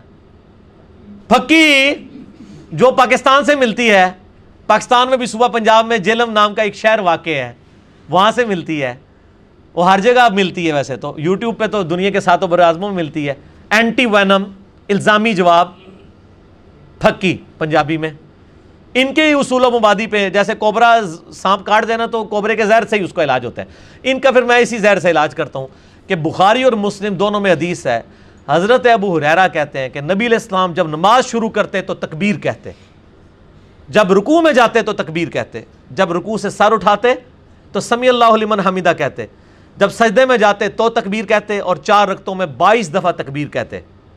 یہ بنو امیہ کے گورنروں نے جب یہ بدعت شروع کی، حضرت عثمان کے گورنروں نے، تو ابو ہریرہ نے پھر ان کی اصلاح کی رضی اللہ تعالیٰ عنہ مجمعین کہ یار یہ تم یہ بدعت کر رہے ہو، تکبیرات بلند کرنی ہے۔ تو اس میں الفاظ ہیں، حضرت ابو ہریرہ کہتے ہیں کہ تکبیر کہتے، تو ہم علماء عرب سے کہیں گے پھر آپ نماز بھی استغفر اللہ سے شروع کیا کریں تاکہ ہم آپ کی نماز پہ استغفر اللہ پڑھیں کہ یہ خلاف سنت ہے، وہاں بھی تکبیر کے الفاظ ہیں۔ اچھا اسی طریقے سے بریلوی اور دیوبندی اس حدیث کو دوسری طرف لے گئے، وہ ڈاکٹر طارق قادری صاحب کی ایک کتاب ہے منہاج السوی، اس میں انہوں نے انہوں نے کہا یہ حنفیوں کی مشکات المصابیح ہے، اس میں انہوں نے لکھا رفع الیدین نہ کرنے کا بیان، اس میں پہلی حدیث یہ لے کے ہیں کہ حضرت ابو ہریرہ کہتے ہیں کہ نبی علیہ السلام جب نماز شروع کرتے تو اللہ اکبر کہتے، رکوع میں جاتے تو اللہ اکبر کہتے، اور آپ صلی اللہ علیہ وسلم اپنی وفات تک اسی طرح نماز پڑھتے تھے، اور اللہ کی قسم میں ابو ہریرہ تم سب سے زیادہ رسول اللہ کی نماز سے واقف ہوں۔ یہ تو آل امیہ کے گورنروں کو وہ نماز سکھا رہے تھے جنہوں نے وہ پہلی تکبیر اونچی کہتے تھے، باقی تکبیرات انہوں نے آہستہ کر دی تھی، تو ان کی بدعت کو ختم کرنے کے لیے تو ڈاکٹر صاحب نے اس کو لے لیا، اس میں رفع الیدین نہ کرنے کا بیان، لیکن وہ بھول گئے کہ اس میں تو پہلا رفع الیدین بھی کوئی نہیں ہے، تو ہم کہتے ہیں آپ پہلا بھی چھوڑ دیں، اس میں سبحان ربی العظیم بھی کوئی نہیں ہے، وہ صرف تکبیرات کا بیان تھا۔ ٹھیک ہو گیا جی؟ تو یہ تو سیدنا علی نے پھر سنت جاری کی ہے، بخاری مسلم میں آتا ہے عمران ابن حسین سواد کے ساتھ، وہ کہتے ہیں جب کوفہ کلیئر کیا جنگ جمل کے بعد مولا علی علیہ السلام نے، تو انہوں نے کوفے میں نماز ہمیں پڑھائی تو ہر اٹھک بیٹھک پہ اللہ اکبر کہا، سوائے رکوع سے اٹھتے وقت سمی اللہ لمن حمیدہ کہا۔ تو تابعی کہتے ہیں جب مولا علی نے اسلام پھیرا تو عمران بن حسین نے اسلام پھیرنے کے بعد میرا ہاتھ پکڑا اور انہوں نے کہا آج علی نے مجھے وہ نماز پڑھا دی ہے جو نبی علیہ السلام ہمیں پڑھاتے تھے۔ یعنی حضرت علی کے دور تک نماز کا حلیہ آل امیہ کے گورنروں نے بگاڑ دیا تھا، یہ تو مولا علی نے اس نماز کو دوبارہ صحیح ٹریک پہ چڑھایا۔ یہ بخاری مسلم دونوں میں حدیث موجود ہے، اور یہ عمران بن حسین کے بارے میں مسلم شریف میں آتا ہے کہ فرشتے ان کو سلام کرتے تھے۔ تو اس کے اوپر میرا کلپ ہے فرشتوں کا سلام سننے والا، انجینئر محمد علی مرزا لکھے، تو اس کلپ میں میں نے یہ ساری حدیثیں بتائی ہیں۔ یہ وہ عمران بن حسین ہے جو کہتے ہیں علی نے آج ہمیں وہ نماز پڑھائی ہے جو ہم اتنے عرصے سے پڑھی نہیں تھی۔ یہ تو حضرت علی نے کئی چیزیں جو ہیں وہ بدعت کو ختم کیا، ان میں سے ایک یہ تکبیرات والا بیان بھی تھا۔ تو تکبیر کا جب ذکر آتا ہے تو پھر ساری باتیں آ جاتی ہیں۔ تو یہ فرض نماز کے بعد جناب یہ آپ کے بزرگوں والا ذکر نہیں ہے، یہ کتاب و سنت والا ہے۔ نہ میں وابی نہ میں بابی، میں ہوں مسلم علم و کتابی۔ ٹھیک ہوگا جی؟ یہ جناب عام کریں، ٹھیک ہے نا جی؟ اچھا یہ سوال ہو گیا۔ اس کے بعد ہے جناب کیا ایک سے زیادہ ضعیف احادیث مل کر حسن یا صحیح درجے تک پہنچ جاتی ہیں؟ اس طرح فضائل میں بھی ضعیف احادیث کو لینا کیسا ہے؟ میرا اس پہ کئی دفعہ کلپ ہے، مسئلہ تھرٹی سکس دیکھ لیں، ضعیف الاسناد اور من گھڑت احادیث کا فتنہ، یوٹیوب پہ ایک میرا کلپ بھی ہے، ضعیف احادیث ایمان کے لیے خطرہ، ضعیف الاسناد، وہ کہتے ہیں حدیث کو ضعیف کہہ دیا، اس لیے اس کی ہیڈنگ میں نے بنائی ہے ضعیف الاسناد احادیث، ہم سند کو ضعیف کہتے ہیں، حدیث تو اس کو مانتے ہی نہیں ہیں ہم، لیکن چونکہ ایک غلط العام چل رہا ہوتا ہے، ضعیف حدیث کا مطلب ہوتا ہے ضعیف الاسناد احادیث، حدیث کو وہ کہتے ہیں وہ کہتے ہیں دیکھیں جی آپ کے ابا جی بوڑھے ہو جائیں، ضعیف ہو جائیں، ان کو باہر پھینک دیں گے، بس یہ دلائل ان کے پاس اسی قسم کے ہوتے ہیں، کہتے ہیں جی تراویح جو ہے وہ بیس ہوتی ہے، کس طرح وہ کہتے ہیں تراویح وی آ گیا وچ، یہ اسی طرح کی ان کی دلیل ہوتی ہے کہ جی وہ دیکھیں بزرگ، یہ علماء کے باقاعدہ کلپ چڑھے ہیں، دیکھیں جی بزرگ ضعیف ہو جائیں ان کو باہر پھینک دیتے ہیں، وہ بزرگوں والا ضعیف ہو رہا ہے، اللہ کے بندو یہ ضعیف ہو رہا ہے، پنجابی والا فتنہ ہو رہا ہے، عربی والا فتنہ ہو رہا ہے، ٹھیک ہے جی، تو یہ خام خواہ انہوں نے یعنی لیم ایکسکیوزز ڈیوائز کیے ہوئے ہیں، شرم و حیا کرنی چاہیے اس طرح کے معاملات کرتے ہوئے،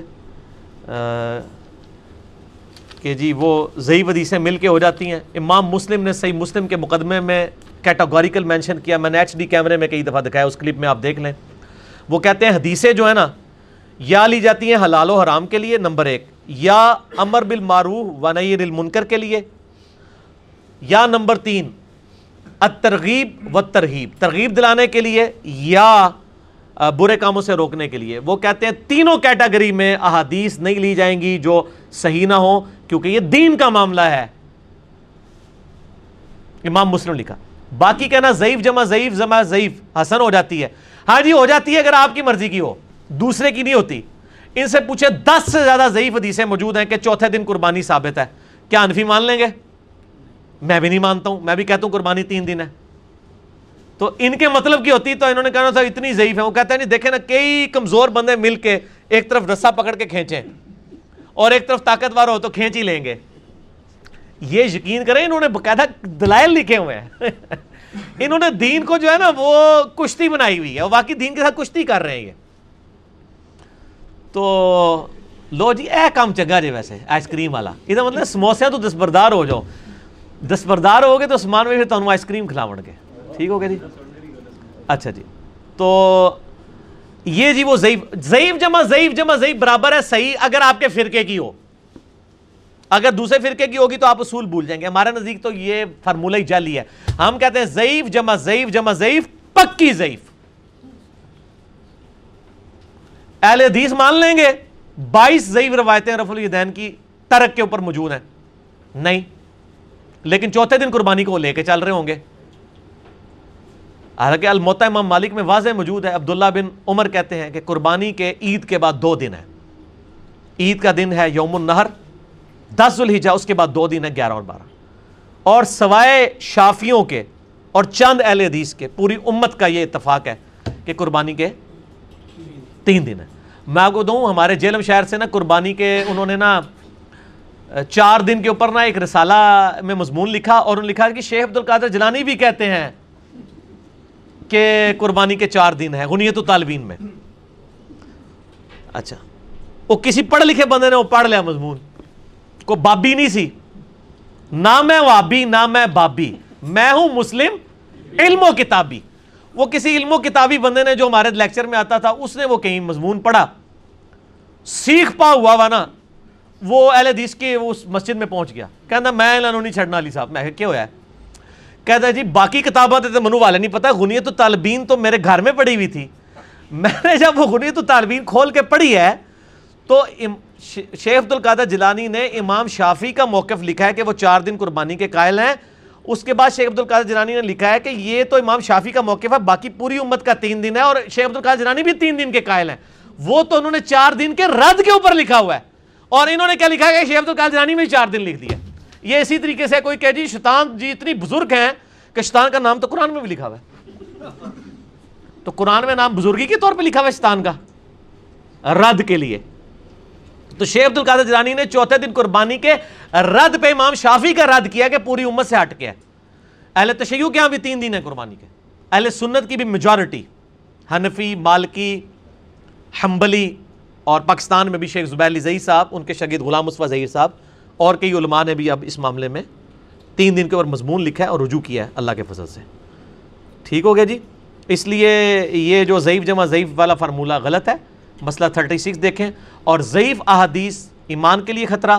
اور ایک اور میرا کلپ ہے، ضعیف احادیثیں کتابوں میں کیوں؟ وہ کہتے ہیں جی کتاب میں تو آ گئی ہے نا، حدیث تو حدیث ہوتی ہے، چاہے اصلی ہو جعلی، ڈگری تو ڈگری ہوتی ہے چاہے اصلی ہو جعلی، کتابوں میں تو آ چکی ہے نا. پھر میں نے بتایا کتابوں میں کیوں لکھی، تو وہ کلپ آپ دیکھیں. باقی انشاءاللہ آئس کریم کے وقفے کے بعد اس کو بند کریں. ٹھیک ہوگا جی. ہاں جی، آئس کریم کے وقفے کے بعد. اگر انبیاء کرام علیہ السلام معصوم ہوتے ہیں تو قرآن حکیم میں ان کی غلطیوں کا ذکر کیوں کیا گیا ہے؟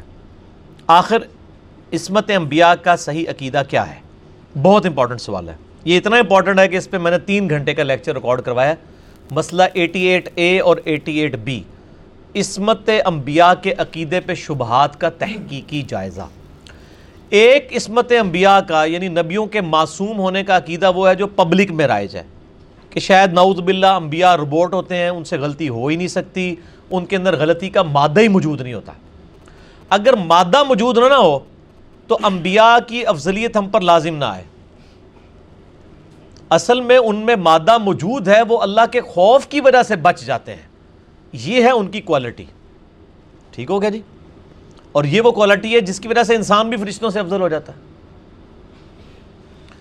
تو انبیاء کرام کا معصوم ہونا علیہ السلام، اس سے مراد یہ کہ انبیاء گناہ نہیں کرتے، غلطی، لغزش اور اجتہاد میں کم درجے کے اجتہاد کو اڈاپٹ کر لینا، یہ سارے معاملات ہو سکتے ہیں. اور یہ چیز عصمت انبیاء کے منافی نہیں ہے، کیونکہ عصمت انبیاء کا عقیدہ وہ ہے نہیں جو آپ کو پڑھایا گیا ہے کہ جی نبیوں سے غلطی ہو ہی نہیں سکتی. نہیں، یہ لفظ غلط ہے. انبیاء گناہ نہیں کرتے، بس اتنا ہے. غلطی لغزش ہو سکتی ہے، اور انبیاء کرام علیہ السلام کی لغزشیں قرآن میں ہائی لائٹ ہوئی ہیں. حضرت آدم علیہ السلام کی غلطی کم از کم سات دفعہ بیان ہوئی، جو انہوں نے وہ جنتی کھانا کھانے سے منع کیا گیا تھا، انہوں نے کھا لیا. حضرت موسیٰ علیہ السلام سے بندہ قتل ہو گیا، انہوں نے اللہ سے معافی مانگی، قرآن میں آیا. حضرت نوح علیہ السلام نے ایک پیغمبر ہوتے ہوئے ایک کافر بیٹے کے حق میں دعا کر دی، حالانکہ بالکل واضح ہے کہ نہیں کرنی، انہوں نے بھی معافی مانگی، حتیٰ کہ قرآن میں آیا نوح تم جاہلوں میں سے مت ہو. اتنے سخت الفاظ ہیں. اسی طریقے سے حضرت یونس علیہ السلام پہ تو ایسا عتاب آیا کہ سورۃ الصافات میں آیا کہ یونس اگر معافی نہ مانگتا تو مچھلی کے پیٹ سے اس دن نکالا جاتا جس دن مردے قبروں سے نکلیں گے. وہ تو ان کی معافی قبول ہوگی، لا الہ الا انت سبحانک انی کنت من الظالمین. ہمارے نبی علیہ السلام کے بارے میں قرآن حکیم میں چار مقامات کے اوپر اجتہادی خطا کے حوالے سے ڈسکشن آئی. غزوہ بدر کے قیدیوں کو چھوڑ دیا، اور غزوہ تبوک کے موقع پر منافقین کے بہانوں کو ایکسیپٹ کر لیا. اس میں تو الفاظ ہے، اے نبی اللہ آپ کو معاف کرے، آپ نے ان کو کیوں جانے دیا. سورہ آل عمران میں غزوہ احد کے موقع پر جو آپ صلی اللہ علیہ وآلہ وسلم کی مبارک زبان سے بد دعا نکل گئی تھی، دعائے ضرر، کہ اللہ اس قوم کو کیسے ہدایت دے گا جنہوں نے اپنے نبی کا چہرہ خون سے رنگ دیا. مسلم شریف میں الفاظ ہیں، قرآن میں آیا کہ اے نبی آپ کو ان کا کوئی اختیار نہیں، اللہ چاہے چاہے تو ان کی توبہ قبول کر لے. اور اسی خالد بن ولید کو اللہ تعالیٰ نے انیس سال کے بعد اسلام کی دولت بھی دے دی. ٹھیک ہے جی. تو عصمت انبیاء کا عقیدہ یہ ہے کہ نبی گناہ نہیں کرتے، لغزش ان سے ہو سکتی ہے، خطا بھی ہو سکتی ہے. لیکن نبی کی خطا اور ہماری خطا میں فرق یہ ہے کہ ہم کوئی غلطی کریں گے، ہمیں اللہ تعالیٰ بتائے گا نہیں. نبی کی خطا پر وہ قائم نہیں رہیں گے، اللہ تعالیٰ ہائی لائٹ کر دے گا اور وہ اس معاملے میں رجوع کر لیں گے.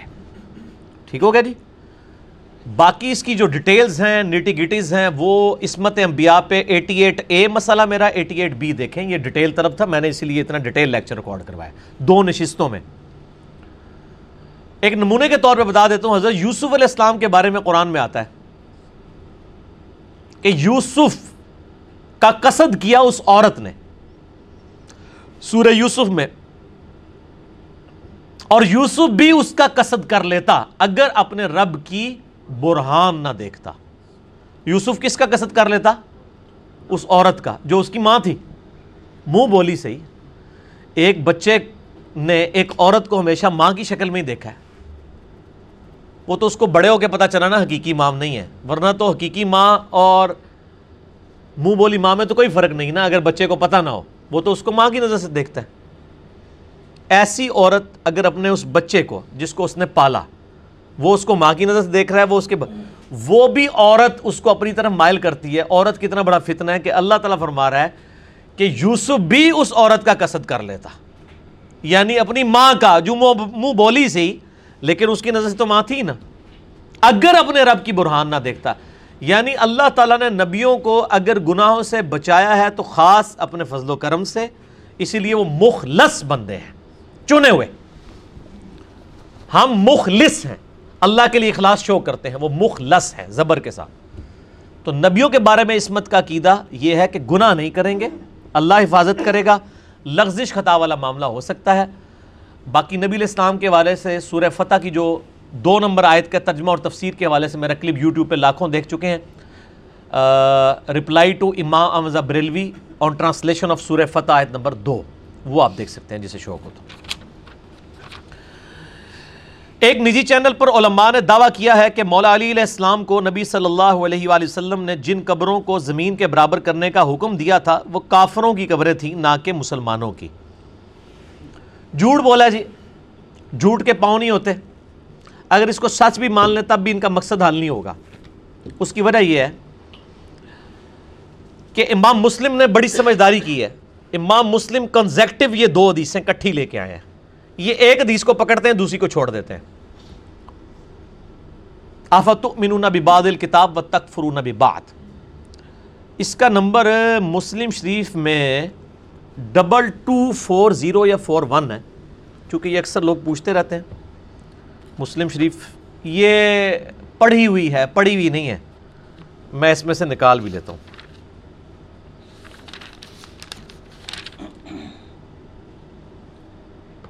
ہاں جی, یہ دیکھ لیں جناب, ڈبل ٹو فور زیرو, ٹھیک ہوگا جی. اور اس سے پہلے ہے ڈبل ٹو تھری نائن, یہ کنٹینیوس آگے حدیث چل رہی ہیں. اس میں الفاظ یہ ہیں,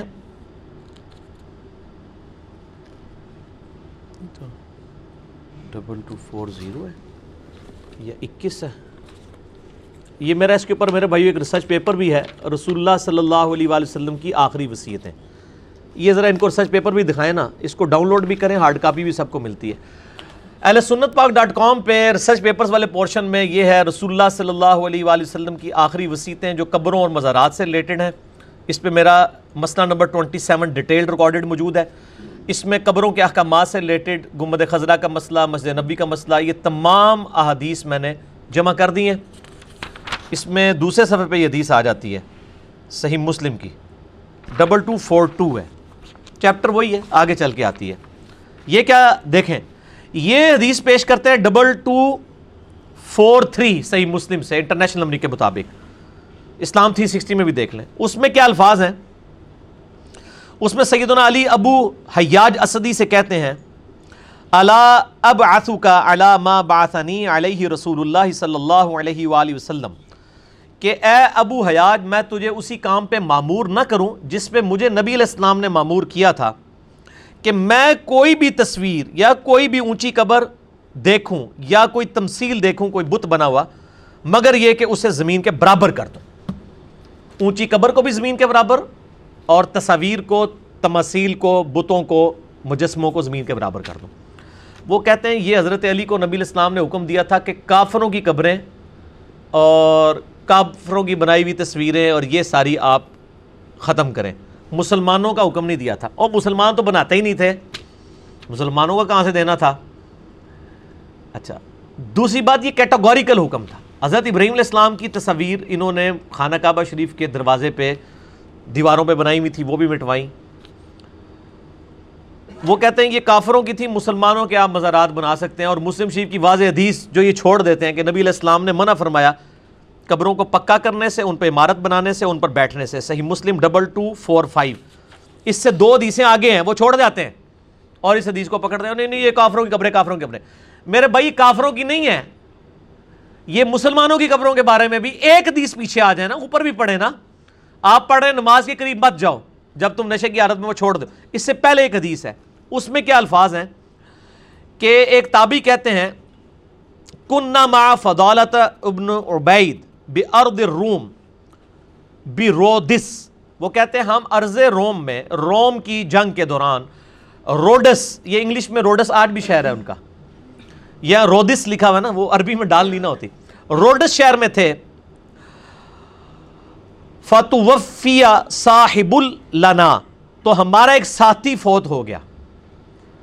صحابی کے ساتھ روم کی جنگ میں تھے, ایک ساتھی فوت ہو گیا. وہ ساتھی کون تھا؟ یا صحابی ہوگا یا تابعی, کو کافر تو نہیں, مشرک کی قبر تو نہیں تھی وہ. تو کہتے ہیں فامر فضالۃ بقبری فسویہ, کہ فضالہ ابن عبید نے اس کی قبر بنانے کے لیے حکم دیا اور کہا کہ اس کو برابر کر دو.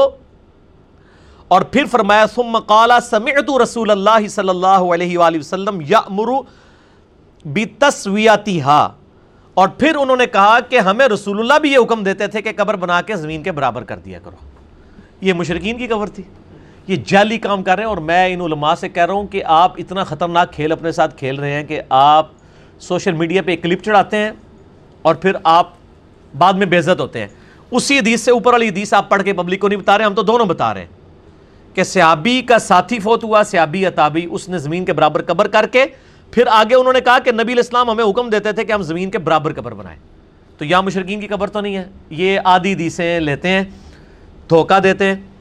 اور پھر میں یہ پوچھتا ہوں کہ مولا علی نے اپنے دور میں اگر یہ حکم دیا ہے کہ کوئی اونچی قبر دیکھو مگر وہ یہ کہ زمین کے برابر کر دو, اس دور تک مشرکین کی قبریں موجود تھیں, تو حضرت علی نے پھر اپنا کام پورا نہیں سی کیتا نبی علیہ السلام نے زمانے سے. پوائنٹ ٹو بی نوٹڈ, حضرت علی تو چوتھے خلیفہ ہے نا. حضرت علی تابعی کو کہہ رہے ہیں میں تمہیں آرڈر دیتا ہوں. رومن پرشین امپائر تو پہلے کی گر چکی تھی, کوئی نئی کوئی مہم بھی نہیں تھی جہاں پہ حضرت علی گئے تھے. تو وہ جو مسلمان تہاڈے ورگے مسلمان سن نا جڑے بناندے سن مزار شزار, وہ حضرت علی نے توڑوائے سن. مشرکین کی قبریں تو نہیں تھی, کیونکہ حضرت علی اپنے دور خلافت میں کہہ رہے ہیں تابعی سے کہ میں تجھے اسی کام پہ مامور کرتا ہوں. اور مامور کون کرتا ہے؟ خلیفہ وقت, حاکم وقت, جس پہ رسول اللہ نے مجھے کیا تھا. نبی علیہ السلام نے اگر اپنے زمانے میں مشرکین کی کرائی تھی تو پھر وہ تو ختم ہو چکی ہیں, حضرت علی نے اس وقت کام پورا نہیں کیا ہوا تھا, نعوذ باللہ. تو یہاں پہ بھی جن لوگوں کی یہ غلطیاں تھیں, باقی مسجد نبوی گنبد خضرا کے حوالے سے میں نے ڈکلیئر یعنی ڈیٹیل لیکچر دیے, مسئلہ ٹوئنٹی سیون. آپ یوٹیوب پہ جا کے لکھیں مسجد نبوی, مزارات, گنبد خضرا, کوئی نام لکھیں ساتھ میرا وہ کلپ کھل جائے گا. اس میں صرف ایک ایکسیپشن ہے کہ نبی علیہ السلام نے ایک بالش تک یعنی نو انچ اونٹ کی کوہان جتنی قبر اونچی رکھنے کی اجازت دی ہے, زیادہ سے زیادہ. باقی قبر پہ آپ نشان رکھ سکتے ہیں, سائڈ پہ پتھر رکھ سکتے ہیں, وہ ابو داؤد میں موجود ہے قبر کے پہچاننے کے لیے. نبی علیہ السلام بھی اپنی والدہ کی قبر پہ پچاس سال کے بعد گئے, وہ قبر موجود تھی, نشان رکھیں, سائڈ پہ پتھر رکھیں. صحیح بخاری میں پورا نبی علیہ السلام کی قبر مبارک کا ذکر ہے, one three nine zero number حدیث. سفیان تمار کہتے ہیں کہ میں نے نبی علیہ السلام کی قبر دیکھی ہے اور ابو بکر عمر کی, وہ ایک بالش تک اونچی تھی. ایون احمد بریلوی صاحب کی قبر بھی ایک بالش ہے, اور ان کے ان کی قبر پکی بھی نہیں ہے, کچی ہے, کیونکہ وہ قبر کے پکا کرنے کے مخالف تھے. آپ دیکھ لیں, ٹھیک ہو گیا جی. تو ہمیں تو جس کی بھی پازیٹیو بات ہے ہم اس کو ہائی لائٹ کرتے ہیں, باقی یہ ریسرچ پیپر بھی پڑھیں اور مسئلہ ٹوئنٹی سیون میرا دیکھ لیں. ٹھیک ہو گیا جی. ایک بریلوی مولانا نے کہا کہ ولید بن عبد الملک کے دور میں نبی علیہ السلام کے مزار کی دیوار گر گئی تھی جسے بعد میں دوبارہ تعمیر کیا گیا, اس سے مزار بانہ ثابت. او مزار کا لفظ ہی موجود نہیں اس حدیث میں. یہ مجھے پتہ ہے, یہ وہ پنڈی کے مفتی صاحب ہیں, یہ اوپر والا بھی جو تھے نا نجی چینل والا, یہ بھی وہ انہوں نے یہ بات کی ہے. ان مفتی صاحب سے کہیں, اور ان سے تو میں بعد میں کہوں گا, پہلے تو میں ان لوگوں سے کہوں گا جو سامنے جو ہے وہ آنکھیں بند کر کے سمم بکمن عمیون فہم لا یرجعون بن کے بیٹھے ہوئے ہیں, کہ آپ یہ خود صحیح بخاری کی حدیث پڑھیں نا کہ کون سا مزار نبی علیہ السلام کا گر گیا تھا. صحیح بخاری میں تیرہ سو نبے نمبر حدیث ہے, اس کا نمبر بھی تیرہ سو نبے ہے. تیرہ سو نبے پہ اس طریق کے اوپر تین حدیثیں کٹھی ہیں کہ ولید بن عبد الملک کے دور میں نبی علیہ السلام کے جو حجرہ عائشہ تھا نا, اس کی دیوار گر گئی تھی. حجرہ عائشہ نبی علیہ السلام کی وفات کے بعد نہیں بنا, پہلے کا ہے. اور وہ جامع ترمذی میں حدیث ہے, نبی علیہ السلام نے فرمایا تھا کہ اللہ تعالیٰ نبی کو وہیں پہ فوت کرتا ہے جہاں پہ اس کی سب سے پسندیدہ جگہ اس کے لیے پسند کرتا ہے. اسی بنیاد پہ حضرت ابوبکر نے کہا تھا کہ نبی علیہ السلام کی قبر مبارک اسی جگہ پہ بنائی جائے جس چارپائی پہ آپ کی وفات ہوئی، اس کے نیچے قبر کھودی جائے. اور یہ قبر رسول کے حوالے سے اور آپ کو غسل دینے کے حوالے سے، آپ کے جنازے کے حوالے سے لاکھوں لوگ یوٹیوب پہ میرا کلپ دیکھ چکے ہیں. کیا نبی علیہ السلام کو غسل اور جنازہ ہوا تھا؟ یہ جھوٹ بولتے ہیں جی جنازہ ہی نہیں ہوا، جنازہ نہیں ہوا. اس میں نے پانچ حدیث کی کتابوں سے حوالے دیے ہیں، اس میں میں نے یہ چیز بتائی تھی کہ یہ تو نبیوں کا خاصہ ہے کہ ان کو وہیں پر دفن کیا جاتا ہے جہاں پہ وہ فوت ہوئے. لیکن وہاں پہ بھی کسی نے مزار نہیں بنایا، وہ حجرہ عائشہ پہلے بنا ہوا تھا اس میں دفن کیا. اور نہ حجرہ عائشہ اسپیشل بنایا گیا تھا کہ نبی علیہ السلام کی وفات کے بعد یہاں ان کو دفن کرنا ہے، کیونکہ بعض لوگوں نے پہلے ہی مزار اپنے بنا کے رکھے ہوئے ہیں. یہ بھی نہیں ثابت ہوگا. ٹھیک ہو گیا جی. اور رہی حضرت ابو بکر عمر کی قبریں، وہ نبی علیہ السلام کی کئی احادیث موجود ہیں کہ قیامت دن میں اور ابو بکر عمر اسی طریقے سے اپنی قبروں سے نکلیں گے. اس میں تائید تھی کہ نبی علیہ السلام کے ساتھ ان کو دفن کیا جائے. اس کے بعد امت نے کوئی رزلٹ نہیں نکالا کہ باقیوں کے مزار. سامنے حضرت عثمان غنی رضی اللہ تعالیٰ عنہ کا قبر مبارک تھی، کسی نے مزار نہیں بنایا. یہ تو مزار بنانے کی ٹیکنالوجی تو قبل از مسیح تھی، لیکن یہ مزار بننے شروع ہوئے نبی علیہ السلام کی وفات کے ساڑھے چھ سو سال بعد. جو قبۃ الصخرہ تھا، ڈوم آف دا راک، وہ گولڈن ڈوم جو فلسطین میں ہے، نبی علیہ السلام کی وہ جس چٹان سے آپ معراج پہ چلے گئے تھے، یہ صحابہ کے دور میں بنا ہے، بنو امیہ کے دور میں جب صحابہ زندہ تھے، ولید بن عبد الملک کے دور میں. جنہوں نے اتنا مہنگا گنبد بنایا نبی علیہ السلام کا گنبد بنا دیتے. احمد رضا بریلوی صاحب خود مانتے ہیں کہ ڈبل سکس ایٹ ہجری میں ساڑھے چھ سو سال کے بعد گنبد غزرہ رکھا گیا. تو صحابہ کرام تو سونے کا گنبد بھی بنا سکتے تھے. ان کو اس حدیث نے روکا تھا صحیح مسلم کی کہ میں تمہیں منع کرتا ہوں قبروں پہ عمارتیں مت بنانا، ڈبل ٹو فور فائیو. تو یہ انہوں نے پھر جھوٹے معاملات کیے ہیں. وہ اس میں یہ بھی آتا ہے کہ سیدہ سیدنا عمر کا پاؤں مبارک باہر نکل آیا. میں نے یا تو نبی علیہ لیکچر میں بھی، یہ ویڈیو میں بھی یہ ساری چیزیں ریکارڈ کرائی ہیں. یہ سب کچھ انہوں نے جھوٹ بولا ہوا ہے. مزار مبارک نہیں، یہ حجرہ عائشہ کی دیوار گری تھی، دوبارہ تعمیر کر دی. ہاں آپ کے زمانے میں گرتی تو آپ تو پتہ نہیں اس پہ کتنا بڑا مزار بنا دیتے. انہوں نے وہی دیوار ہی تعمیر کی ہے دوبارہ جو گری تھی. ٹھیک ہے نا جی. اور بخاری مسلم الفاظ ہیں، سیدہ عائشہ کہتی ہیں کہ نبی علیہ السلام اپنے مرض الوفات میں کہتے تھے اللہ کی لعنت ہو یہود و نصارہ پہ، لعن اللہ یہود والنصارہ اتخذوا قبور انبیائہم مساجدہ، انہوں نے نبیوں کی قبروں کو سجدہ گاہ بنا لیا. بخاری مسلم میں ام عائشہ کے ساتھ الفاظ ہیں، میں نے اس پمفلٹ میں بھی ڈالے ہوئے ہیں. بخاری میں تیرہ نو زیرو ہیں، مسلم میں ڈبل ون ایٹ تھری، کہ ام عائشہ کہتی ہیں نبی علیہ السلام ہمیں ڈرا رہے تھے اپنی وفات کے وقت کہ میری قبر کے ساتھ یہ سجدوں والا کام نہیں کرنا. اور وہ کہتی ہیں اگر ہمیں ڈر نہ ہوتا کہ لوگ قبر رسول پہ سجدے شروع کر دیں گے تو ہم زائرین کی زیارت کے لیے قبر رسول کو اوپنلی چھوڑ دیتے.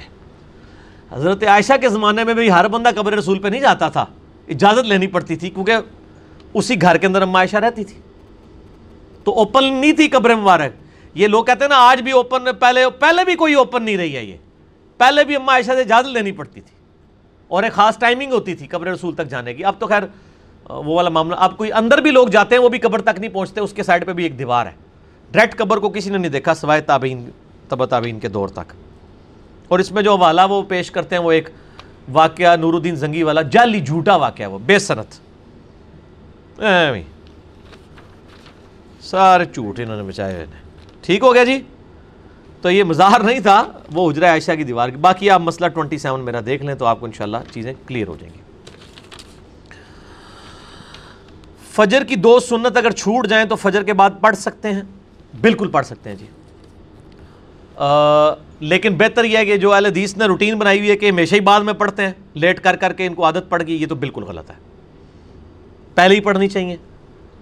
اس حوالے سے ترمذی میں ایک روایت ہے، مشکات میں بھی موجود ہے، جو چیپٹر ہے نماز میں آتا ہے نا دو دفعہ نماز پڑھنے کا بیان، اس میں آپ کو حدیث مل جائے گی. ترمذی والی روایت کمزور ہے لیکن اس کے فٹ نوٹ پہ شیخ زبیر صاحب نے لکھا ہے صحیح ابن حبان اور صحیح ابن خزیمہ میں صحیح سند موجود ہے کہ نبی علیہ السلام ایک دفعہ نماز پڑھ کے باہر نکلے تو آپ نے دیکھا کہ کوئی فجر کی نماز کے بعد بھی نماز پڑھ رہے ہیں، آپ رک گئے. آپ نے فرمایا فجر تو دو رکعت ہے. اچھا، ہو سکتا ہے کوئی آج کا بندہ ہوتا کہتے ہیں نہیں یا رسول اللہ چار رکعت ہے، دو سنتا تھے دو فرض.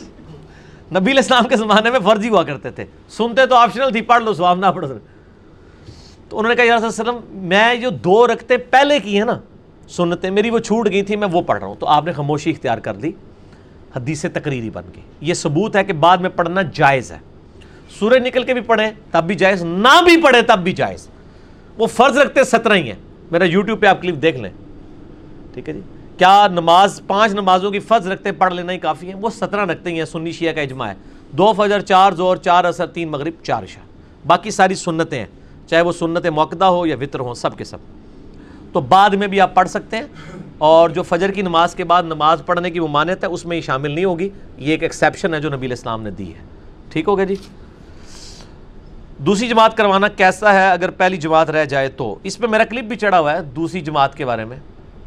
دوسری جماعت آپ یہ لکھتے ہیں دوسری جماعت کروانا, انجینئر محمد علی مرزا کھول جائے گا. پہلی بات یہ کہ پہلی جماعت رہی کیوں ہے؟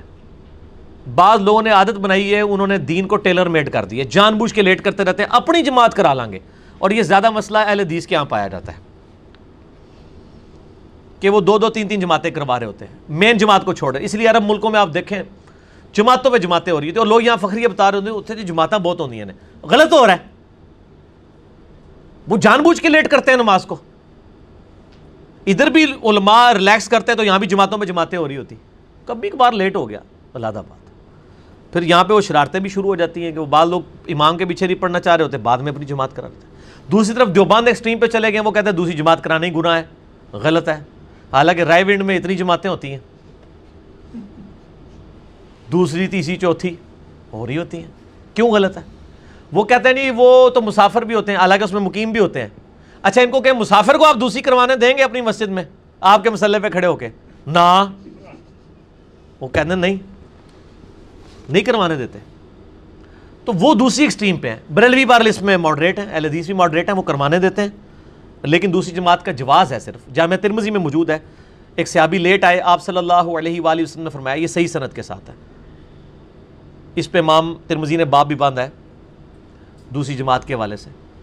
تو آپ نے فرمایا کون ہے جو اپنے بھائی کے لیے قربانی کرے, یعنی کوئی شخص قربانی کرے کہ وہ اس کے پیچھے نفل نیت کر لے تاکہ اس کو جماعت کا ثواب مل جائے. تو ایک صحابی کھڑے ہوئے, بعض روایتوں میں آتا ہے کہ حضرت ابوبکر تھے رضی اللہ تعالیٰ عنہ علیہ السلام, انہوں نے پیچھے نفل نیت کی تاکہ اس کے فرض کا ثواب مل جائے. تو انہوں نے حالانکہ نماز پڑھی تھی پھر بھی انہوں نے پیچھے نیت کی, تو جس بیچارے کی ویسے ہی لیٹ ہوگی دو تین کی, وہ تو ویسے ہی کرا سکتے ہیں, یہ تو اس سے بھی ورسٹ کیس تھا. لیکن اس کو روٹین نہ بنایا جائے, شرارت نہ بنایا جائے, اور جس مسجدوں میں ہو رہی ہے وہ اس کو شرارت سمجھے بھی نہ. وہ صرف ایتھیکلی روک سکتے ہیں, زبردستی نہیں روک سکتے, کیونکہ اس کا معاملہ انہوں نے خود اللہ کے ساتھ طے کرنا ہے. آپ نہیں کہہ سکتے تو نے شرارت کی ہے, یہ دل کی کیفیت کا معاملہ ہے. ٹھیک ہو گیا جی.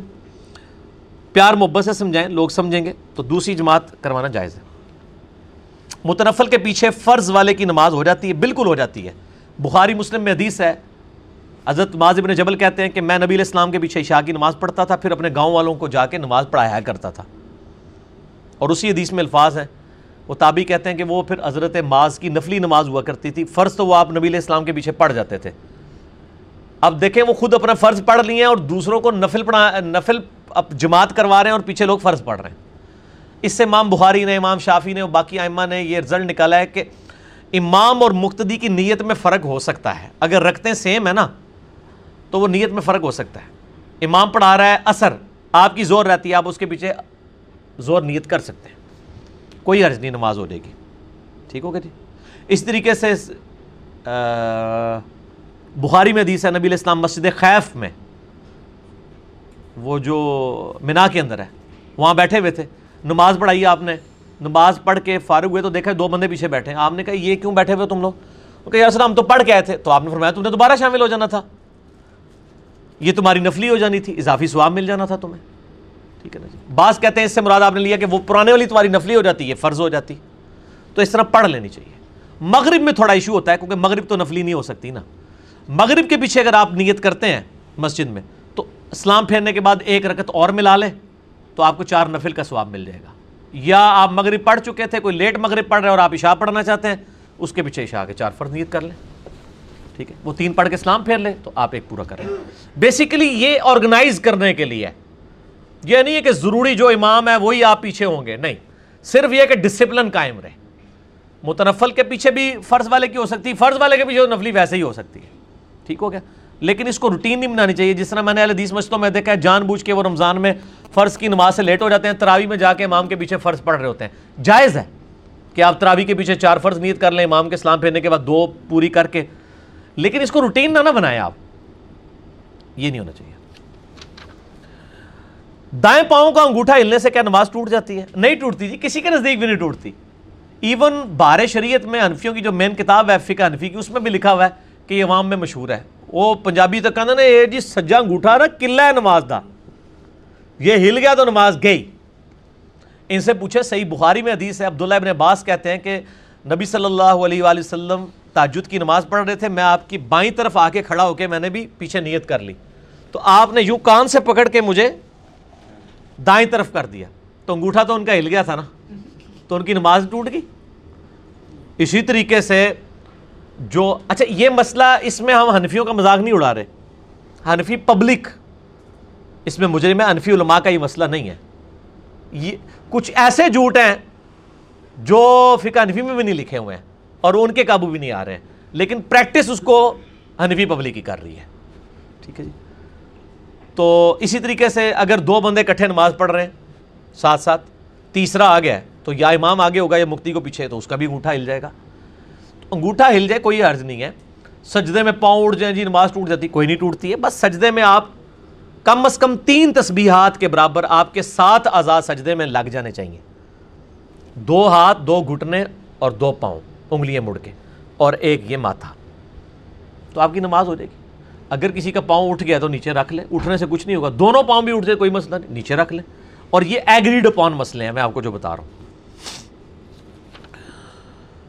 فرائض نوافل سنتوں میں ثنا کب کب پڑھنی چاہیے؟ ثنا تو ہم کہتے ہیں نا, یہ اصل میں دعائے استفتاح ہے, نماز کو شروع کرنے کی دعا.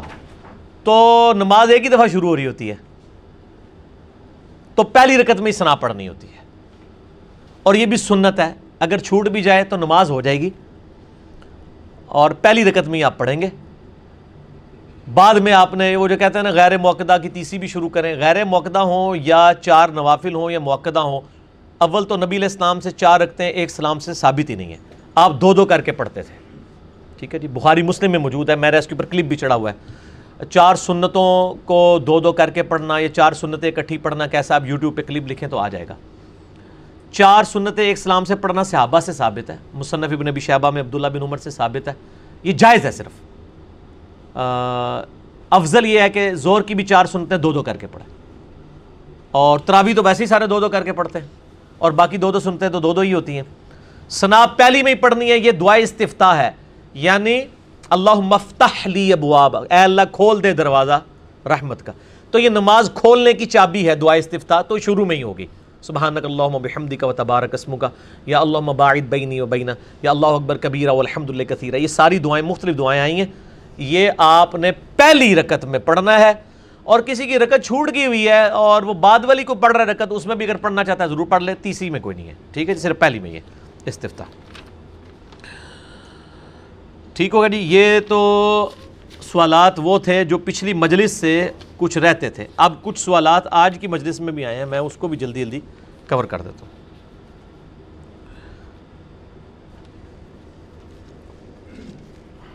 اجتماعی دعا بدعت ہے, مگر آپ نے آج نماز کے بعد جو اجتماعی دعا کرائی ہے اس کی وضاحت کر دیں. اجتماعی دعا کوئی بدعت نہیں ہے, سنت ہے. اجتماعی دعا کون سی؟ جو وسیلہ اور توسل کے طور پر ہو. صحیح بخاری میں ہزار دس نمبر حدیث ہے, حضرت عمر فاروق رضی اللہ تعالیٰ کے زمانے میں جب قحط پڑ جاتا تو وہ حضرت عبداللہ عباس بن عبد المطلب کو لے کر پیش ہوتے اور کہتے اللہ جب تک تیرے نبی موجود تھے ہم ان سے دعا کروایا کرتے تھے, اب ان سے کروا رہے ہیں, دعا کی برکت سے بارش نازل ہوئی. اس کو کہتے ہیں وسیلہ اور توسل بنانا. کسی نیک آدمی کو اس طریقے سے دعا آپ کروا سکتے ہیں. امام مسجد کو بھی آپ نماز کے بعد کہہ سکتے ہیں کہ جی میں میرے فلاں صاحب بیمار ہیں یا فوت ہو گئے ان کے لیے دعا کر دیں. لیکن فرض نماز کے بعد جو اجتماعی دعا انہوں نے شروع کروائی ہوئی ہے نا, یہ تو بدعت ہے, اور یہ ایسی بدعت ہے کہ بدعت پکڑی جاتی ہے.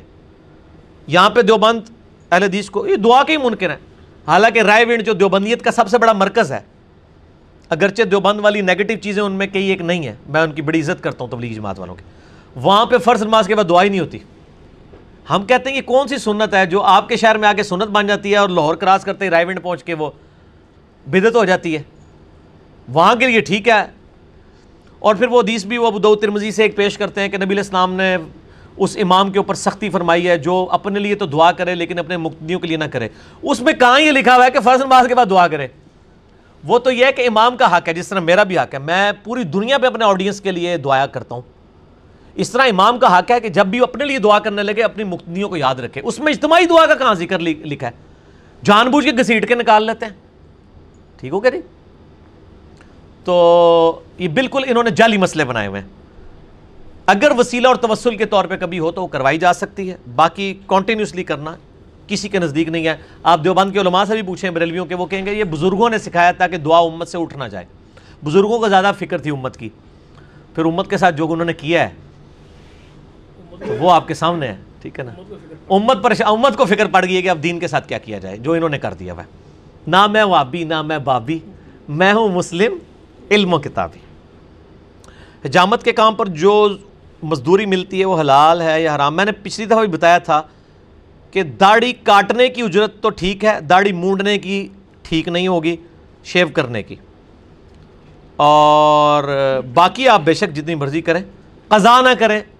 نبی علیہ السلام نے, صحیح مسلم میں حدیث ہے کہ اس طرح بال کاٹنا کہ کچھ حصہ شیو آف کر دیا جائے کچھ باقی رکھا جائے سر کا, جس طرح فٹ بالر کرواتے ہیں, اس کو قضا کہتے ہیں. اس کو آپ صلی اللہ علیہ وآلہ وسلم نے منع فرمایا. حضرت سعد جن کے جنازے میں ستر ہزار فرشتے شامل ہوئے اور اللہ کا عرش بھی کانپ گیا, جب انہیں قبر میں رکھا گیا ان پر قبر تنگ ہونے لگی, پھر نبی علیہ السلام کی دعا سے کھل گئی. اتنی فضیلت پر بھی یہ معاملہ ہوا, پریشان ہوں کہ آخر میرا کیا بنے گا. اب اس کی ڈیٹیل نہیں آئی ہے, بعض لوگوں نے جھوٹے واقعات لکھے ہیں کہ وہ پیشاب کے چھینٹوں کا مسئلہ تھا, یہ جھوٹ لکھا ہوا ہے. اور اس میں دعا والے الفاظ تو حدیث میں نہیں ہیں. حدیث میں تو یہ الفاظ ہیں کہ تنگ ہوئی پھر اللہ تعالیٰ نے اس کو کشادہ کر دیا اپنے بندے کے لیے. اب وہ میرا اس نے ظن یہی ہے کہ وہ قبر نے ان کے ساتھ معانقہ کیا تھا, جب بھی ماری تھی, کیونکہ اس میں الفاظ نہیں ہے کہ وہ جو قبر تنگ ہوتی ہے نا گناہ گاروں پہ, وہ تو ہوتا ہے کہ ہڈی پسلیاں مل جاتی ہیں. اس میں ایسا کوئی معاملہ رپورٹ نہیں ہوا. ٹھیک ہو گیا جی؟ باقی اللہ تعالیٰ سے دعا کریں. بخاری مسلم میں ہے کہ فرض نماز ہو یا نفلی نماز ہو, نبی علیہ السلام تشہد میں دعا کرتے تھے, اللہم انی اعوذ بک من عذاب جہنم ومن عذاب القبر ومن فتنۃ المحیا والممات ومن شر فتنۃ المسیح الدجال. میں دوزخ کے عذاب سے تیری پناہ مانگتا ہوں, عذاب آخرت سے, عذاب قبر سے, زندگی اور موت کے فتنے سے, دجال کے فتنے سے. دعائیں مانگتے رہیں, انشاءاللہ تعالیٰ عافیت ہی ہوگی انشاءاللہ. میں جاب کرتا ہوں, بعض اوقات جاب میں لیٹ ہو جاتا ہوں, بعض اوقات گیون ٹاسک وقت پر ڈیلیور نہیں کر پاتا اور ایکسٹرا بھی ایکسٹرا لوڈ بھی ہو ہو جاتا ہے. اس دوران جو میری سیلری ہے, جن معاملات میں مجھ سے کوتاہی ہو جاتی ہے, کیا میرے لیے حلال ہے؟ آپ اس آنر کو بتائیں کہ جی اس طرح ہو جاتا ہے, مجھے لیٹ سیٹنگ کرنی پڑتی ہے اور اپنے معاملات کو. یہ سوشل ایشوز ہیں بس. وہ جو آپ کے ذمہ کام لگایا گیا, وہ اگر آپ کام پورا کر رہے ہیں تو حلال ہے, اگر نہیں کر رہے تو پھر ظاہر ہے کہ وہ والا پورشن حرام ہوگا. گھر والے پریکٹسنگ نہیں ہیں, چھوٹے بھائیوں کو نماز پڑھنے اور اسلام پہ پریکٹس کرنے کے لیے کہتا ہوں تو وہ بیڈ رویے اختیار کرتے ہیں. میری نیچر بھی تھوڑی ایکسٹروورٹ ہے تو مجھے غصہ آ جاتا ہے, پھر کنٹرول نہیں رہتا تو بعض اوقات معاملہ بڑھ جاتا ہے. حالانکہ میں انہیں آخرت کے عذاب سے بچانا چاہتا ہوں. اس کا آسان طریقہ یہ ہے کہ ان کو کلپ سنائیں. گھر دا پیر اولاند ہے, گھر کا پیر اس کا وزن نہیں ہوتا. آپ کلپ سنائیں. میرا ایک یوٹیوب پہ کلپ ہے, باغیوں کو نمازی بنانے والی ویڈیو, آپ وہ دکھا دیں. وہ کلپ جس پورے لیکچر سے لیا گیا ہے وہ سنوا دیں تو اس سے بھی بہتر ہے. مسئلہ ایک سو چھیانوے, کاش میں دنیا میں واپس جا سکتا, تو انشاءاللہ تعالی آسانی ہوگی. باقی لڑائی جھگڑا کرنے کی ضرورت نہیں. السلام علیکم. وعلیکم السلام. کہتے ہیں کہ اللہ تعالی اولاد کی دعا والدین کے حق میں قبول فرماتا ہے چاہے وہ زندہ ہوں یا مردہ, تو کیا اولاد کی دعا سے اگر مرحوم والدین کے ساتھ آگے کوئی بڑا معاملہ ہو رہا ہو تو اللہ تعالیٰ بخش سکتا ہے؟ میں اپنے والدین کی بخشش کے لیے دعا کرتا ہوں بالکل, اور دعا کرتا ہوں کہ وہ مجھ سے خوش ہو جائیں. آپ سے خوش ہوں گے جب آپ ان کے رشتہ داروں کے ساتھ اس نے سلوک کریں گے. ابو داؤد میں حدیث ہے, ایک بندے کی ماں مر گئی, آپ نے فرمایا تیری خالہ زندہ ہے تو اس کے ساتھ اس نے سلوک کر. پلس یہ کہ دعا کریں. ابن ماجہ میں حدیث ہے کہ ایک شخص کے مرنے کے بعد اللہ تعالیٰ جنت میں اس کا ایک درجہ بلند کرتا ہے, تو وہ پوچھتا ہے میں نے تو یہ عمل نہیں کیا تھا, تو بتایا جاتا ہے کہ تیرے بیٹے نے تیرے لیے استغفار کی تھی. صحیح مسلم میں حدیث ہے, میت کو تین ثواب پہنچتے ہیں. ایک تو اس نے اپنی زندگی میں نیکی کا کوئی کام کیا تھا, مرنے کے بعد ملے گا. دوسرا علم کی کوئی بات اس نے لکھی, وہ بھی ظاہر ہے اس کی, اس کو ملے گا. تیسرا نیک اولاد. نیک اولاد ظاہر ہے ماں باپ کی انویسٹمنٹ ہے, ان کے اعمال کا ثواب آٹومیٹکلی ماں باپ کو ملے گا. مسئلہ سیونٹی فور ہے میرا, یا آپ یوٹیوب پہ سالے ثواب لکھیں, چار پانچ لاکھ لوگ یہ ویڈیو میری دیکھ چکے ہیں, سوا دو گھنٹے کی. اس سال ثواب کے حوالے سے میں نے تیجا, چالیسواں اور یہ گیارہویں, باقی سارے معاملات, میت کے ساتھ کیا کچھ کرنا ہے اس حوالے سے وہ بیان کیا اس میں. علی بھائی میرا سوال ہے کسی بھی عورت کے گھر بچہ پیدا ہوتا ہے تو لوگ اپنے رشتہ داروں کو سمجھاتے ہیں کہ اپنے گھر کے اس فرد یا بچے کو نہ لے کر جائیں بچے کو دیکھنے کے لیے جس نے گلے میں کوئی تعویذ رکھا ہوا, کہتے ہیں وہ سوگ والا گھر ہوتا ہے اور اچھا شگون نہیں, اور سب کچھ جعلی ہے میرے بھائی. قرآن و حدیث کی روشنی میں کیا بتائیں آپ کو؟ قرآن و حدیث کی روشنی میں یہ بتا رہے ہیں کہ آپ کے آباؤ اجداد ہندو تھے, ہندوؤں کے ساتھ رہے, یہ ساری باتیں ان کے اندر آ گئی, کچھ بھی نہیں ہوتا. باقی میڈیکل ایشو کو ایڈریس کرنا چاہیے کہ عورت جو ہے وہ ڈیلیوری کے بعد اس پہ کمزوری ہوتی ہے, اس کو واقعی گھر سے باہر نہیں نکلنا چاہیے. چالیس دن تک کئی بیماریاں حملہ آور ہوتی ہیں, وہ پھر بیماریاں جب ہوتی ہیں تو لوگ اس کو وہ روحانی مسئلہ بنا لیتے ہیں اور تعویذ داغوں والوں کی چاندی ہو جاتی ہے. تو وہ بیسیکلی میڈیکل ایشوز بھی ہوتے ہیں. اس طریقے سے چھوٹے بچوں کو بھی زیادہ لے کے نہیں باہر پھینکنا پھرنا چاہیے, وہ بیمار تو ہوتے ہیں میڈیکلی ایشو کی وجہ سے, وہ پڑ جاتے ہیں تعویذ داغوں اور نظر والے چکر میں. نظر ہوتی ہے مسئلہ ون او نائن میرا دیکھ لیں, نظر بد اور جادو ٹونے پہ تو آپ کو پتہ چل جائے گا, لیکن پاکستان میں کو زیادہ ہوتی ہے, آگے پیچھے کم ہی ہوتی ہے. علی بھائی میرا سوال ہے کہ اگر میں آپ سے علم حدیث سیکھنا چاہوں تو میں کیا کروں؟ میرے والد صاحب کہتے ہیں کہ آپ ٹی وی چینل پر آ کر حق بات کیوں نہیں کرتے؟ اور ٹی وی چینل کی کیا اوقات ہے میرے بھائی, ٹی وی چینل کو تو سینکڑوں لوگ دیکھتے ہیں, ہزاروں لوگ, یوٹیوب کو لاکھوں لوگ دیکھتے ہیں, کیونکہ ٹی وی چینل کے اوپر تو میرے بھائی دینی پروگرام کون دیکھتا ہے مجھے بتائیں آپ, ذرا سروے کریں. دینی پروگرام آتے ہی چینل چینج ہو جاتا ہے, اور اول دینی پروگرام اس وقت آ رہا ہوتا ہے جس ٹائم کوئی جاگ نہیں رہا ہوتا. تو ٹی وی چینلز کی تو اوقات ہی نہیں ہے, اصل اوقات ہے سوشل میڈیا کی جو آپ کو فریڈم دیتی ہے. میں اکثر کہتا ہوں کہ رمضان کے مہینے میں آپ کے ذہن میں سوال آیا کہ میلاد منانا چاہیے کہ نہیں, تو اس کی بحث کا تو آپ کو چھ مہینے میلاد کا آنے کا انتظار کرنا پڑے گا, تب ٹی وی پہ کو بحثیں شروع ہوں گی, تب بھی اس لیول کی نہیں ہوں گی, اتنی جرات نہیں کسی کی کرے. تو لیکن یوٹیوب پہ آپ اسی وقت لکھیں, وہ نہیں ہے کہے گا کہ آج رمضان کا مہینہ ہے آپ کو میں انجینئر صاحب کا ربیع الاول والا کلپ نہیں دکھاؤں گا. وہ کہیں گا جی جناب آپ رات کو دیکھنا چاہتے ہیں رات کو دیکھیں, دن کو دیکھنا چاہتے ہیں دن کو دیکھیں, آفس میں دیکھنا چاہتے ہیں آفس کو دیکھیں. آپ کو فریڈم دے رہا ہے آپ کی مرضی کے مطابق, جب آپ کے پاس ٹائم ہو آپ اس وقت دینی پروگرام دیکھیں. تو سر یہ یوٹیوب ہے, ٹی وی چینل پہ آنے کی ضرورت نہیں ہے. بدنامی کروانی ہے تو ضرور مجھے ٹی وی چینل پہ لے جائیں, اور ٹی وی چینل پہ میں ایک منٹ نہیں نکال سکتا, کیونکہ ٹی وی چینل پہ تو زیادہ تر لوگ بیٹھے ہوتے ہیں جو پبلک سننا چاہتی ہے وہ سنانا چاہتے ہیں, جو اللہ رسول کی مرضی ہو تو بیان کرنے کے لیے بیٹھے نہیں ہیں. مجھے بتائیں محرم میں آ کے ٹی وی پہ کوئی یہ بتائے گا کہ ماتم کرنا جو ہے یہ اہل بیت کی سنت کے خلاف ہے؟ نہیں بتائے گا. جو یہ بتائے گا تو محرم میں وہ اس کا کلپ تو نہیں چلے گا. یا محرم میں آ کے کوئی یزید کو صرف کنڈیم کرنے پہ تو سارے شعر ہیں, معاملہ پیچھے سے جو خراب ہوا ہے یہ بیان کرنے کے لیے کوئی تیار ہے. تو سر وہ یوٹیوب بھی آپ کو فریڈم دیتا ہے نا کہ آپ بیان کریں لوگوں کو بتائیں, وہ نہیں کرنے دیں گے.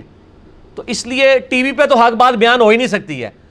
ٹی وی پہ میٹھا میٹھا حق بیان ہو سکتا ہے, کڑوا حق نہیں ہو سکتا. اور اس وقت زیادہ تر کڑوے حق کے بیان کرنے کی ضرورت ہے. کیوں؟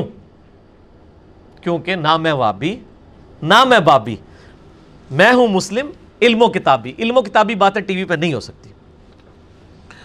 میرے والدین عمرہ سے آئے تو وہ ایک بات بتاتے ہیں کہ سعودیہ میں ایک درخت ہے جسے نبی علیہ السلام نے حکم دیا تو چل کر آ گیا, اس نے کلمہ پڑھا تھا. یہ حدیثیں تو ہیں مسند احمد میں کہ نبی علیہ السلام کا معجزہ ظاہر ہوا, بلکہ مسلم شریف میں حدیث ہے کہ جابر بن عبداللہ کہتے ہیں کہ سفر کے دوران نبی علیہ السلام نے استنجا کرنا تھا تو آپ نے کہا کہ ان درخت دو درختوں کو کہو کہ آپس میں مل جائیں, تو وہ مل گئے تو نبی علیہ السلام نے ان کی اوٹ میں پیشاب کیا. یہ ٹھیک ہے, باقی یہ درخت وہ والا ہے یا نہیں اے پاکستان نہیں پتا, اے سعودی علیہ نہیں پتا, کیونکہ بہت پرانی بات ہے. علی بھائی میرا ایک سوال یہ ہے کہ ایک واقعہ انفی علماء سناتے ہیں کہ ابو جہل اپنی مٹھی میں ایک پتھر رکھ کر گیا تو حضور صلی اللہ علیہ وسلم نے کہا بتا دو میری مٹھی میں کیا تو میں آپ کو مان لوں گا. یہ واقعات نعتوں میں تو ہے, مجھے تو کسی اتھینٹک حدیث کی کتاب میں نہیں ملا. بہرحال مسلم شریف میں حدیث ہے کہ نبی علیہ السلام نے فرمایا میں اس پتھر کو پہچانتا ہوں جو اعلان بعثت سے یعنی اعلان نبوت سے پہلے بھی مجھے سلام کیا کرتا تھا. نبی علیہ السلام کا جب چالیسواں سال زندگی مبارکہ شروع ہوا تو آپ کے ساتھ ایکسٹرا آرڈنری ایکسپیرینسز شروع ہو گئے تھے. پہلے خواب آنا شروع ہو گئے, پھر آپ کہیں سے گزرے ہیں تو پتھر نے آپ کو سلام کیا. اب ظاہر ہے ایک بندہ اس کے ساتھ یہ ایکسپیرینس ہو جائے تو پھر اس کے ساتھ معاملات سٹارٹ ہو گئے. اس واقعے کا تو مجھے نہیں پتہ. حضرت عمر کے بارے میں ایک واقعہ بتایا جاتا ہے کہ اپنے گھر میں آئے تو اپنی بہن سے بولے کہ میرے آنے سے پہلے کیا پڑھ رہی تھی, تو انہوں نے قرآن پڑھا تو یہ لگتا بڑی نعت نہیں حسبی ربی جل اللہ وہ چو سارے شعر کٹے نے انہوں نے. تو حضرت عمر نے کہا کہ یہ دونوں اس میں شعروں میں نا کلمہ پڑھا. یہ روایت بہت کمزور ہے میرے بھائی, بہت کمزور روایت ہے یہ. علی بھائی کہا جاتا ہے اگر کوئی آدمی قرآن پڑھ رہا ہو تو اس کے آگے آ کر قرآن پاک کی طرف اپنی بیک نہیں کرنا چاہیے. اس طرح کی کوئی حدیث کہیں پہ موجود نہیں ہے.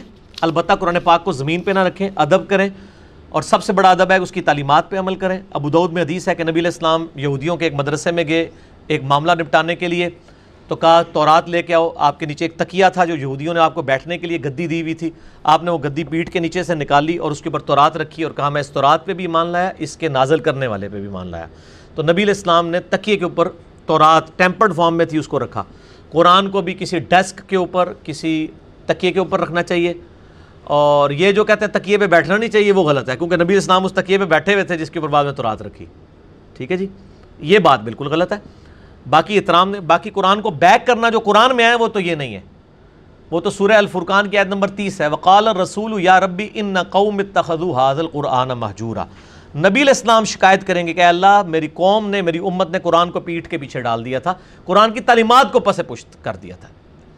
یہ یعنی عربی لنگوسٹک کے اعتبار سے مہجورا کے الفاظ ہیں، ہجرت کر لی تھی، جیسے آپ پیٹ پھیر کے بھاگے۔ وہ پیٹ پھیرنا یہ والا پیٹ پھیرنا ہے، یہ دوسرے والا نہیں ہے، ہمارا سارا زور اس کے اوپر ہے، ٹھیک ہے نا؟ تو وہ زور اس کے اوپر ضرور رکھیں لیکن زیادہ زور ادھر لگائیں جس پہ نہ آپ نے لگایا، نہ آپ کے ماں باپ نے لگایا، نہ ان کے ماں باپ نے لگایا، الا ماشاء اللہ۔ پرانی جنتری اور دارالسلام کے ٹائم میں پانچ سے دس منٹ کا فرق ہونے کی وجہ، اس لیے کہ پرانے بزرگوں کے پاس کمپیوٹرائز سسٹم نہیں تھا، ان کی جنتریاں غلط ہیں۔ اب جو لیٹسٹ جنتریاں ہیں انہی کو فالو کریں، اس میں تو لیٹ لانگز تک موجود ہیں اور پورے سافٹ ویئرز بنے ہوئے ہیں، صحیح کیلکولیشن کرتے ہیں، اسی کو آپ فالو کریں۔ امیر معاویہ کو رضی اللہ تعالیٰ عنہ کیوں کہتے ہیں؟ حالانکہ انہوں نے امام حسن کے جنازے پر تیر چلوائے، نبی علیہ السلام نے فرمایا جس نے میرے اہل بیت کو دکھ پہنچایا اس نے مجھے دکھ پہنچایا۔ یہ امام حسن کے جنازے میں تیر چلانے والی بات بالکل ثابت نہیں ہے۔ اسی طریقے سے یہ کہنا کہ حضرت عائشہ کو انہوں نے قتل کروایا تھا نعوذ باللہ گڑھے میں پھینک کے، یہ بھی غلط ہے۔ باقی جو ان کی باتیں ہیں وہ تو میرے بھائی میرا کلپ آ چکے، آپ دیکھ لیں، رپلائی ٹو مولانا الیاس قادری آن حضرت معاویہ رضی اللہ تعالیٰ عنہ، جو پچھلے دنوں ایک جعلی نعرہ بنایا گیا بے گناہ بے خطا معاویہ معاویہ، اس کے جواب میں میں نے اصلی نعرہ لانچ کیا ہے، بے گناہ بے خطا مصطفیٰ مصطفیٰ صلی اللہ علیہ وآلہ وسلم۔ کیوں لانچ کیا؟ کیونکہ نہ میں وہابی نہ میں بابی، نہ بابیاں دے مننے لونی، نہ میں وہابی نہ میں بابی، میں ہوں مسلم علم و کتابی۔ تو باقی رضی اللہ عنہ ہم اس لیے کہتے ہیں کہ ان کی صحابیت کا احترام کرتے ہیں، ان کے لیے دعا کرتے ہیں، بس اس سے آگے نہیں جانا چاہیے۔ دنیا کی محبت دل سے ختم کرنے کا طریقہ ایک ہی طریقہ ہے، قرآن پاک کی کثرت کے ساتھ تلاوت کریں، ترجمے کے ساتھ، اور عربی ترجمہ کے ساتھ وہ تفسیر سنیں۔ قرآن ہی ایک ایسا سورس ہے جس نے صحابہ کو زندہ رکھا، بجلی بھر دی ان کے اندر، اور آج بھی امت نے اگر زندہ ہونا ہے تو کتاب اللہ کے ذریعے۔ مسئلہ نمبر ون میرا یہی ہے، مسئلہ نمبر ون ہے وہ امام الانبیاء کی دعوت قرآن صلی اللہ علیہ وآلہ وسلم۔ السلام علیکم۔ وعلیکم السلام۔ اگر نبی علیہ السلام نے ہماری بخشش کروانی ہے تو ہمیں ایفرٹ کرنے کی کیا ضرورت ہے؟ میرے بھائی یہ سوال تو پہلے نبی علیہ السلام سے ہونا چاہیے کہ اگر آپ نے ہماری بخشش کروانی ہے تو ہمیں نمازیں پڑھنے کی ضرورت ہے، تو آپ علیہ السلام نے فرما دیا، بخاری مسلم دونوں میں حدیث ہے، اے میری بیٹی فاطمہ اس بات پہ مت اکڑنا کہ تم اللہ کے نبی کی بیٹی ہو، اگر اللہ کے حضور تم پکڑی گئی تو میں تمہارے کچھ کام نہیں آؤں گا، اے میری بیٹی فاطمہ میرے مال سے جو کچھ لینا ہے مجھ سے لے لے، اگر اللہ نے تجھے پکڑ لیا تو میں تیرے کام نہیں آؤں گا۔ ٹھیک ہو گیا، شفاعت بالاذن ہونی ہے، بالوجاہت نہیں ہے۔ شفاعت پہ مسئلہ ایٹی ایٹ بی میرا دیکھ لیں، شفاعت کی بجائے یہ سوال ہونا چاہیے تھا کہ شفاعت اور اللہ کی رحمت ہی اگر ہے تو نمازیں پڑھنے کی کیا ضرورت ہے؟ اس لیے کہ کوئی شخص بھی پرفیکٹ نہیں ہے، ہمارے اعمال جو ہم کرتے ہیں اس کی کمزوریوں کی کمپنسیشن شفاعت رسول صلی اللہ علیہ وآلہ وسلم اور اللہ کی رحمت سے ہوگی۔ اللہ کی رحمت تو نبی علیہ السلام کو بھی چاہیے، بخاری مسلم کی حدیث ہے کہ کوئی شخص بھی بغیر اللہ کی رحمت کے جنت میں داخل نہیں ہوگا۔ ایک صحابی نے جرأت کر کے پوچھا اے اللہ کے رسول آپ بھی؟ فرمایا ہاں میں بھی، جب تک اللہ کی رحمت مجھے ڈھام نہ لے میں بھی جنت میں نہیں داخل ہو سکتا۔ تو رحمت شفاعت سب کو چاہیے، اس لیے کہ وہ ہماری نیکیوں کی کمزوری کی کمپنسیشن ہے۔ یہ نہیں ہے کہ فرض نمازیں نہیں پڑھی ہیں تو ان کی کمپنسیشن کے لیے آپ یہ کرنے جا رہے ہیں۔ وہ تو صحیح مسلم میں ٹو فور سکس نمبر حدیث ہے کہ بندے کے کفر اور اسلام کے درمیان فرق نماز ہے، یہ کام نہیں ہونے۔ مسئلہ ایٹی ایٹ بی میرا شفاعت کے اوپر دیکھ لیں، آخری سوال ہے، مغرب کی اذانیں بھی شروع ہونے والی ہیں۔ کیا پوری زندگی ہاتھ چھوڑ کر نماز پڑھ سکتے ہیں؟ او بھائی نماز پڑھو صحیح، ہاتھ چھوڑ کے پڑھیں یا ہاتھ باندھ کے پڑھیں، نماز پڑھنی چاہیے، جس طرح مرضی پڑھیں، دونوں طریقے ثابت ہیں۔ عبداللہ ابن زبیر سے المصنف ابن ابی شیبہ میں تین ہزار نو سو پچاس نمبر حدیث ہے کہ وہ آج چھوڑ کے نماز پڑھتے تھے. اس سے امام ابن ابی شیبہ نے رزلٹ بھی نکالا ہے اوپر باپ کہ وہ صحابہ اور تابعین جو ہاتھ چھوڑ کے نماز پڑھتے تھے اور وہ صحابہ اور تابعین جو ہاتھ باندھ کے نماز پڑھتے تھے. ہاتھ باندھنا بھی سنت ہے، ہاتھ چھوڑنا بھی سنت ہے، دونوں طریقے سنت ہیں. باقی یہ کہنا کہ عبداللہ ابن زبیر نے یہ دین میں اختراع کیا تو یہ بالکل جھوٹ ہے، اس لیے کہ کسی صحابی، کسی تابعی، کسی محدث نے اس کو دین میں اختراع نہیں مانا.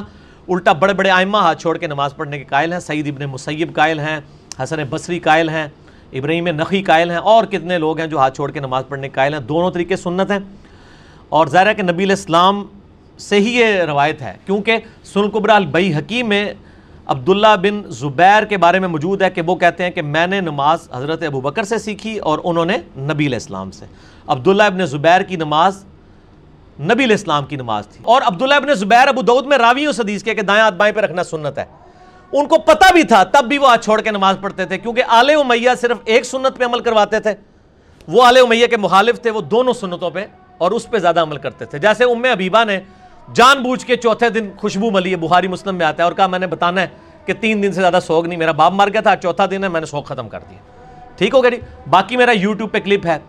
سنی شیعہ کی نماز ایک ہے سوائے حنفیوں کے، کتابیں بھی متفق ہیں کہ سنی شیعہ کی نماز ایک ہے. وہ کلپ میرا لاکھوں لوگ دیکھ چکے ہیں، وہ آپ دیکھیں، آپ کو اس میں دلائل بھی کلیئر ہو جائیں گے. ٹھیک ہے جی. اللہ تعالیٰ سے دعا ہے جو حق بات میں نے کہی اللہ تعالیٰ ہمارے دلوں میں راسخ فرمائے، اگر جس بات میں غلط بات نکل گئی تو اللہ تعالیٰ دلوں سے معاف کر دے. سبحانک اللہم و بحمدک اشہد ان لا الہ الا انت استغفرک و اتوب الیک وما علینا الا البلاغ المبین. جزاکم اللہ خیرا.